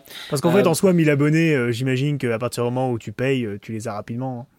Je sais pas, je, sa- je saurais, je saurais pas te dire. C'est vrai que ça, par contre, moi, ça a toujours été une priorité. C'est-à-dire que euh, je me dis que si tu veux avoir une communauté engagée, ça sert à rien en faut tout cas de, faire. une vraie voilà, faut communauté. que ce soit une bonne communauté. Ça sert à rien de racoler. Ah bah, Et donc clair. clairement, moi j'ai toujours fait pour avoir du contenu organique et j'ai jamais voulu payer par rapport à ça. Déjà que ça nous coûte de l'argent. Euh, Attends, Ouais, des- putain. voilà, ça, ça nous coûte déjà de l'argent. Si en plus tu en réinvestis pour faire voir, en tout cas, euh, faire, faire- faire- mettre en avant tout ça, euh, là, là ça, ça- ça devient un peu beaucoup. Et c'est vrai, comme tu dis, hein, on, peut, on, peut on peut balancer des chiffres. hein. Euh, les, les, les revenus, en tout cas, euh, que, qui sont à générer proprement parler, en tout cas, euh, de YouTube et une fois euh, déduction, des, passage des impôts dessus, clairement, bah, ça va te payer ta connexion Internet, quoi. C'est euh, ça, ça va- ça va pas plus loin, même quoi. pas, mais ça dépend du mois. ça ouais, dépend non, mois. c'est- c'est- assez fou, quoi. Tout en sachant que euh, pour atteindre ce stade-là euh, de monétisation, euh, si tu veux le faire proprement, tu payes quand même aussi une licence musicale, parce que si tu utilises des musiques dans des, des musiques de qualité, bien entendu, hein, parce que YouTube nous met du, euh, nous met une plateforme de, de YouTube créateur dans laquelle tu as une database de, de sons, d'effets sonores et de, de musique. On se le cache pas, les musiques de qualité, elles sont minoritaires dessus. Donc Ah du bah coup, si tu veux de la musique de qualité, ben, tu te retrouves vite fait à payer de l'abonnement, comme sur Artlist, Epidemic, Music Bed, tout ce que tu veux.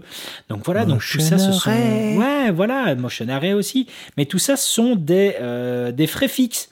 Des frais fixes que tu vas retrouver justement par rapport à la création de ton contenu YouTube. Donc, euh, à proprement parler, la monétisation YouTube, les gars, euh, pff, faut pas se focaliser dessus, quoi. C'est euh, Clairement c'est pas. pas ça qui fait le. ouais, Je voilà, sais pas, je sais pas si, je sais pas si t'es, si t'es chaud pour dévoiler quelques, quelques chiffres. Moi, si tu veux, là, juste euh, tant qu'on parle de, de sous, là, ça tombe bien parce qu'en plus, tu vois, genre, je regardais, je, je, je me souvenais plus, mais ça fait euh, fin avril, ça va faire 10 ans que ma chaîne secondaire est monétisée. Elle a été monétisée en avril 2012. Donc il y a 10 ans. En 10 ans, ma chaîne secondaire, donc c'est que, sur laquelle je suis le plus actif, hein, Mhm. euh, en 10 ans, attends, est-ce que j'ai le nombre de vues? En 10 ans, j'ai fait 1,7 million de vues sur, euh, sur la chaîne. hein. Ce qui est bien sans 1,7 être bien. millions de vues, ce qui est bien sans, sans beaucoup hein, en vrai. Mhm. Euh, et j'ai généré en tout et pour tout 2171 euros. Ben voilà. Autant vous dire qu'aujourd'hui, c'est deux journées de tournage. En, dans ce que je facture. Bon, après, euh, faut déduire les frais, etc. Allez, on va dire c'est deux journées de tournage et une, euh, deux journées de tournage et une demi-journée de montage pour arriver en net à peu près à ce prix-là. Ouais, voilà. Donc, Donc, euh, c'est c'est peanuts quoi. En fait, en vrai, euh, par rapport à 10 ans de YouTube, vous imaginez un peu le rapport énorme. Aujourd'hui, en 2-3 jours de freelance, vous faites le même, la même quantité d'argent qu'en 10 ans de YouTube. À quel moment YouTube vous pensez que c'est rentable? Quand on est un petit youtubeur À quel moment? Non, c'est assez impressionnant en tout cas de se dire qu'il euh, y a des gens qui pensent qu'on gagne de l'argent euh, avec ça. Euh, heureusement, moi, c'est clairement vraiment exceptionnel quand je vais avoir ce genre de, de remarques. Donc, c'est très minoritaire et, je remercie un peu la, communauté justement d'être conscient de ça, de voir que euh, ben, depuis le début en fait, que ce soit des personnes comme toi, comme moi, comme euh, comme comme François de explique-moi encore, comme Benjamin derrière la caméra, etc. Il y a toute une bienveillance en fait qui est derrière et il n'y a pas il y a pas vraiment de de, de, de sorte d'appât du gain. Après c'est certain que quand euh, il y a de l'aspect financier qui qui s'est présent, mais ben, il est il est il est plus que le bienvenu, mais ça a jamais été la la principale raison en tout cas de notre présence sur YouTube. C'est jamais ça en tout cas qui nous a animés. Après ben, si ça en découle des revenus ben, tant mieux, c'est chouette, mais ça n'a jamais été la principale priorité. Et de nouveau, ce que je disais, je reviens sur ce que je disais tout à l'heure, c'est ce qui va nous permettre d'être en fait des coureurs de, marathon, c'est-à-dire de voir ça sur la durée. et de ne pas s'étouffer et de se dire que euh, trois ans plus tard, euh, voilà, la chaîne, euh, on est arrivé à son maximum, on arrête parce que c'est cyclique et, et on n'a plus envie de faire ça. Donc Ouais, voilà. Faut pas se mettre la pression. Il y a bien assez de choses qui se mettent la pression au quotidien pour euh, pas s'en rajouter euh, volontairement. Euh, c'est, ouais. Franchement, keep cool, les gars. Hein. C'est que YouTube. Voilà, c'est que YouTube. Bon, écoute, Quentin, j'ai fait un peu le, le tour de tous les, les, les, petites interactions que j'ai retrouvées. J'ai rien oublié. Euh, non, non, écoute. je pense qu'on a euh, fait le tour. Euh, si, on peut juste raccrocher très vite fait avec le sujet de la semaine dernière sur les critiques, peut-être.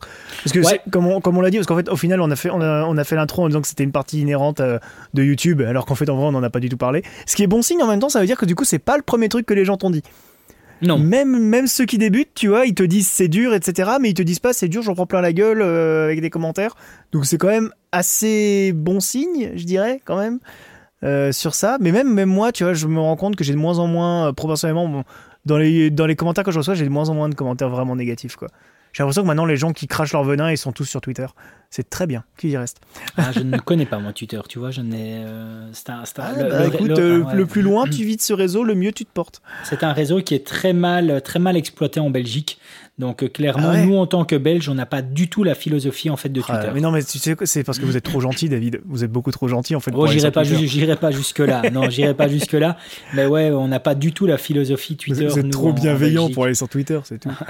mais c'est vrai que j'entends souvent les gens dire, euh, on s'est barré de Twitter, on en avait marre du contenu de merde, de, surtout du harcélement quasiment qui était présent là-dessus. Euh. C'est euh, en fait c'est ça. Bah moi je, je sais pas si j'avais raconté. Je crois, je crois que je l'avais raconté la semaine dernière l'épisode où j'ai été euh, la seule fois où j'ai été harcelé sur YouTube euh, par un mec qui me mettait des commentaires hyper hyper vénères. Je vraiment comme si le mec j'ai l'impression que j'avais insulté sa mère. Alors que j'avais fait une vidéo sur moyen format. Tu vois genre mm vraiment comme je dis keep cool les gars, ce n'est que YouTube. Hein. T'éteins ton ordi, YouTube il y a plus YouTube. Hein, donc il y a rien de grave en vrai. Hein. C'est pas personne n'est mort, etc. Il y a un contrôle Z sur YouTube, il y a pas de problème. Hein. Donc en vrai tu vois, le. Les, commentaires, les commentaires négatifs, c'est vrai que moi j'en ai beaucoup eu au début de ma chaîne, mais c'était il y a 10 ans, tu vois, enfin plus de 10 ans. Donc en vrai, euh, je sais pas si, si, si, c'est peut-être l'audience qui a mûri sur, euh, sur le réseau ou quoi. J'en ai beaucoup moins en tout cas maintenant des commentaires négatifs. Euh, et surtout des commentaires haineux, j'en ai vraiment beaucoup moins. Et ça, ça fait plaisir, mine de rien. Après, le seul truc que je devrais peut-être dire, allez, on va quand même dire deux, trucs qui sont importants à mentionner. Le premier, c'est que c'est merci à YouTube de nous donner la possibilité de faire ça, mais n'oubliez pas que YouTube n'est pas votre ami. N'oubliez pas que oh, YouTube n'est ouais, YouTube n'est vraiment pas votre, votre ami en tant que créateur de contenu, hein, je parle. Hein. Euh, vous n'imaginez même pas en tout cas toutes les barrières qui sont présentes. Alors pas forcément à des niveaux comme moi et Quentin, parce que euh, voilà par rapport à notre créneau qui est le domaine de la photo vidéo et par rapport euh, au fait qu'on fait on, on, on, crée tout de façon réglementaire, que ce soit au niveau licence de musique, facturation, enfin bref, etc. On n'a pas de contraintes par rapport à ça, mais on ne le sait que trop bien souvent avec des chaînes extraordinaires comme par exemple Tev ici Japon ou euh, le joueur de grenier, etc. À quel point euh, YouTube est un véritable enfoiré euh, avec eux. Donc premier point, en effet, YouTube n'est pas n'est pas forcément votre ami. Et le deuxième point, du coup, je l'avais en tête et je viens de le paumer en disant ça. Peut-être peut-être toujours garder YouTube comme une multiple source de revenus parmi tant d'autres parce que je sais que moi, pour avoir bossé avec Joueurs du Grenier, etc., je sais que ça leur pourrissait la vie, l'algorithme, de ah savoir comment les gens allaient réagir aux vidéos. Il y a, récemment, euh, Fred, il a fait une vidéo, enfin, il a fait un live, du coup, il y a un best-of sur YouTube, euh, dans lequel il revient sur la vidéo Harry Potter, donc celle sur laquelle j'avais participé. Et euh, c'est vrai que le, quand il reparle du moment où il a vraiment hésité à tourner la vidéo en tenue Harry Potter, les facecam, en tenue, en tenue Gryffondor plutôt qu'avec la, qu'avec la chemise jaune, il y en a qui trouvent que, oh, mais non, mais franchement, il abuse c'était un véritable, c'était un tiraillement en fait en vrai. C'est, ils se disaient putain mais les gens vont nous défoncer. Quand on a terminé de tourner la partie fiction, on avait quand même tourné pendant 4 jours. Enfin on avait 2 jours de tournage et 2 jours de préparation, mais bon 4 jours au total sur le sur place etc. Sous la pluie, dans le froid.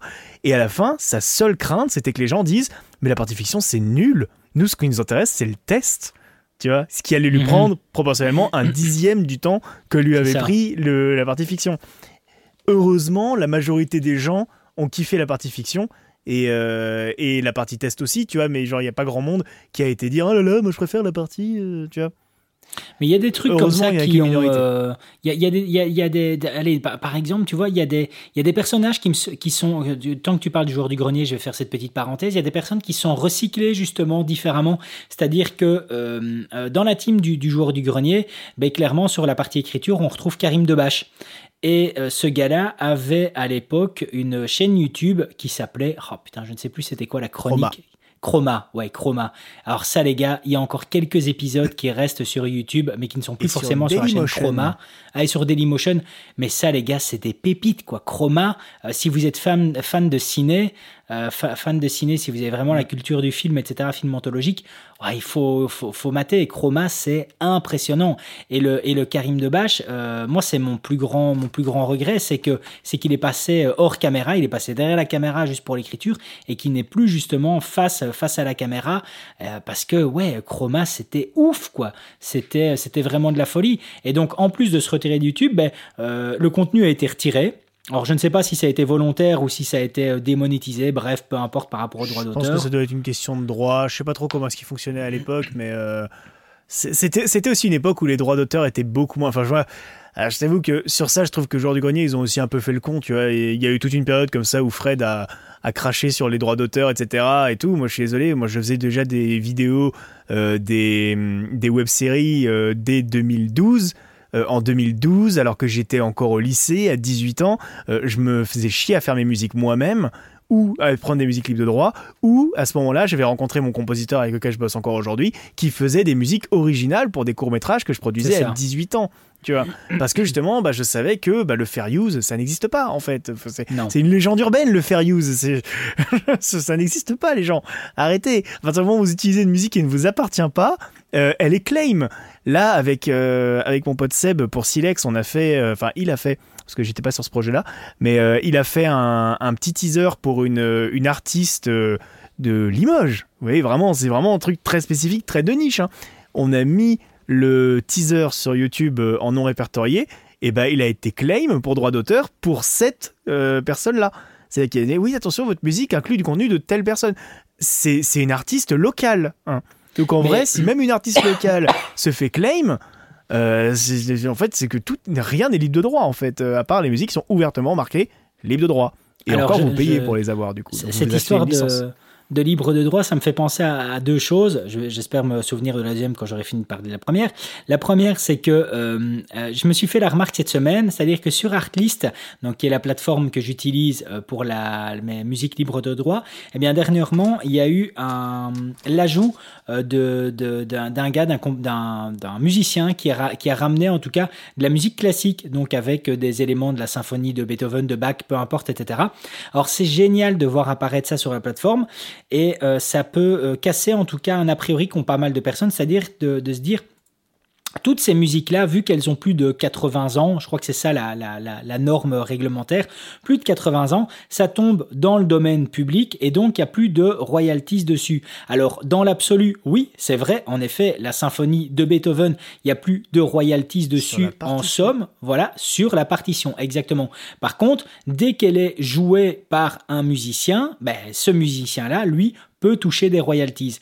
Donc sur euh, cet ajout-là, quand j'ai vu qu'Artlist ajoutait des musiciens qui créaient de la musique classique sur ce genre de, symphonie-là, j'étais super content parce que c'est vrai que euh, ça, par exemple, c'était le genre de contenu qui était difficile euh, à, trouver et, et, et, avoir en, de, façon, de façon peu onéreuse. Voilà, donc ça c'était top. Et deuxième point, on va revenir de nouveau sur Philippe Bloom. Donc si vous ne le savez pas, Philippe Bloom, c'est un gars qui fait des reviews sur YouTube, des reviews hyper qualitatives. Le gars avait fait un live il y a quoi? Il y a six mois, je pense, euh, lors du passage d'une super lune. Le gars avait fait un live et son live par Facebook a été arrêté, interrompu parce qu'il était mis. Donc il avait fait, il utilisait du style un 800 mm sur le partage de la, de, sur le, ah, passage de la super lune. Le live avait été arrêté parce qu'il diffusait du contenu qui appartenait à Universal il avait dit, il avait mis un message en disant euh, non, la Lune, elle appartient pas à Universal. Euh, et, on s'était rendu compte par rapport à ça, parce que ça avait fait une petite polémique, c'était quand même passé dans certains médias, etc., que en effet, il y a d'autres personnes qui s'étaient rendu compte que du contenu avait été, euh, avait été directement striké, que ce soit sur un passage de super lune ou même de soleil, euh, parce que c'était reconnu comme ça appartenait à une grande, un grand, un major, un major média comme Universal ou autre, etc. Donc ouais, ça devient, ça devient chaud pour ça par rapport aux droits d'auteur. c'est vrai qu'on on se dit toujours qu'on doit faire un peu, un peu super gaffe, mais euh, d'autant plus que, que l'algorithme et les robots des réseaux sociaux n'y vont pas de main morte, quoi. Donc, euh, ils se C'est ça, et t'as, as toutes les, as toutes les fausses claims aussi de personnes qui, à qui les droits n'appartiennent pas et qui vont s'amuser quand même à les claim pour, euh, pour se faire de la thune. ça aussi. Et, et, le truc en fait, c'est que les, les, sanctions aux États-Unis sont tellement, les enjeux de sanctions sont tellement graves pour YouTube que YouTube donnera toujours systématiquement droit dans un premier temps à la personne qui claim plus qu'à la personne qui, qui, héberge le contenu. Parce qu'en fait, il a beaucoup plus à perdre si la personne qui claim est légitime et que YouTube le refuse que, que l'inverse. Parce que forcément, nous, pauvres petits créateurs, qu'est-ce qu'on qu'est-ce qu'on va faire? On va pas aller faire un procès à YouTube. C'est ça. Et Nota Bene avait fait une vidéo aussi là-dessus dans laquelle il avait exprimé un peu son ras-le-bol, surtout qu'il payait des, des licences. Ouais, c'est en plus, lui, il s'est fait claim des, des, des vidéos, enfin des musiques de Artlist pour laquelle il paye tous les mois. ça, ouais, et puis même d'autres plateformes, il n'avait pas dit que Artlist, hein, mais même d'autres plateformes, euh, sur des plateformes où, à mon avis, il doit bien payer facilement 2000 euh, balles par mois, ah des plateformes utilisées par la BBC, etc. Et, euh, et clairement, il avait exprimé un peu son, son ras-le-bol par rapport à ça. Donc, ouais, YouTube, YouTube, YouTube sera jamais vraiment votre ami. Donc, ça, c'est quelque chose à prendre en compte, c'est-à-dire que c'est top en tout cas qu'on ait la possibilité d'héberger ce contenu-là.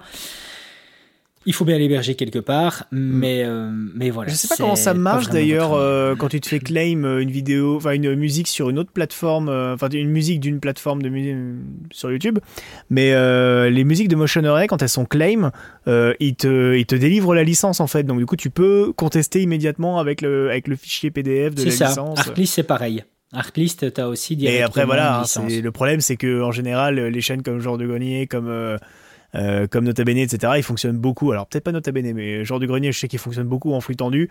Donc euh, c'est-à-dire qu'en fait, quand ils mettent la vidéo en ligne, en général, elle a été, euh, le rendu a été fait le matin même ou dans la semaine, quoi. Donc la, vidéo n'a pas été mise en ligne longtemps avant, avant son, sa publication, quoi c'est un peu logique. Bon, allez, Quentin, je pense ici qu'on a fait un peu le, un, petit tour de ce qu'on était l'aventure de, micro et petit youtubeur. Euh, clairement, qui n'est pas une aventure, euh, qui n'est pas une aventure facile, mais qui est une aventure plaisante. Donc n'hésitez pas à vous mettre dessus, tout comme n'hésitez pas à nous mettre un maximum d'étoiles, un petit commentaire, une petite note, tout ce que vous voulez. Vous nous toujours écoutez. Sans pression, les gars. Voilà, sans pression, tout doux, mais faites-le, ça nous fait plaisir. Vous nous repartagez en story, euh, vous nous envoyez un petit message pour nous dire que c'était cool. Euh, vous n'hésitez pas à nous proposer différents sujets. Et puis le reste ira tout seul. Les amis, on se retrouve la semaine prochaine, mais avant, on fait place au mot de la fin de Quentin. Euh, allez-y tout doux, c'est que YouTube. Euh, voilà. non, vous tracassez pas, vous tracassez pas. Comme dirait David, parce que c'est une expression belge, tracasse, c'est que YouTube. Tracasse, c'est que J'aime bien quand tu dis ça, tracasse, c'est rigolo. Genre, on, a, on, a, la même expression en français mais avec des mots en plus, c'est rigolo. Euh, différemment. Allez les amis, passez une excellente euh, fin de journée, fin de fin d'après-midi, début de matinée, peu passez importe. une excellente fin. Voilà, c'est ça. On se dit à la semaine prochaine. À plus. ciao. ciao.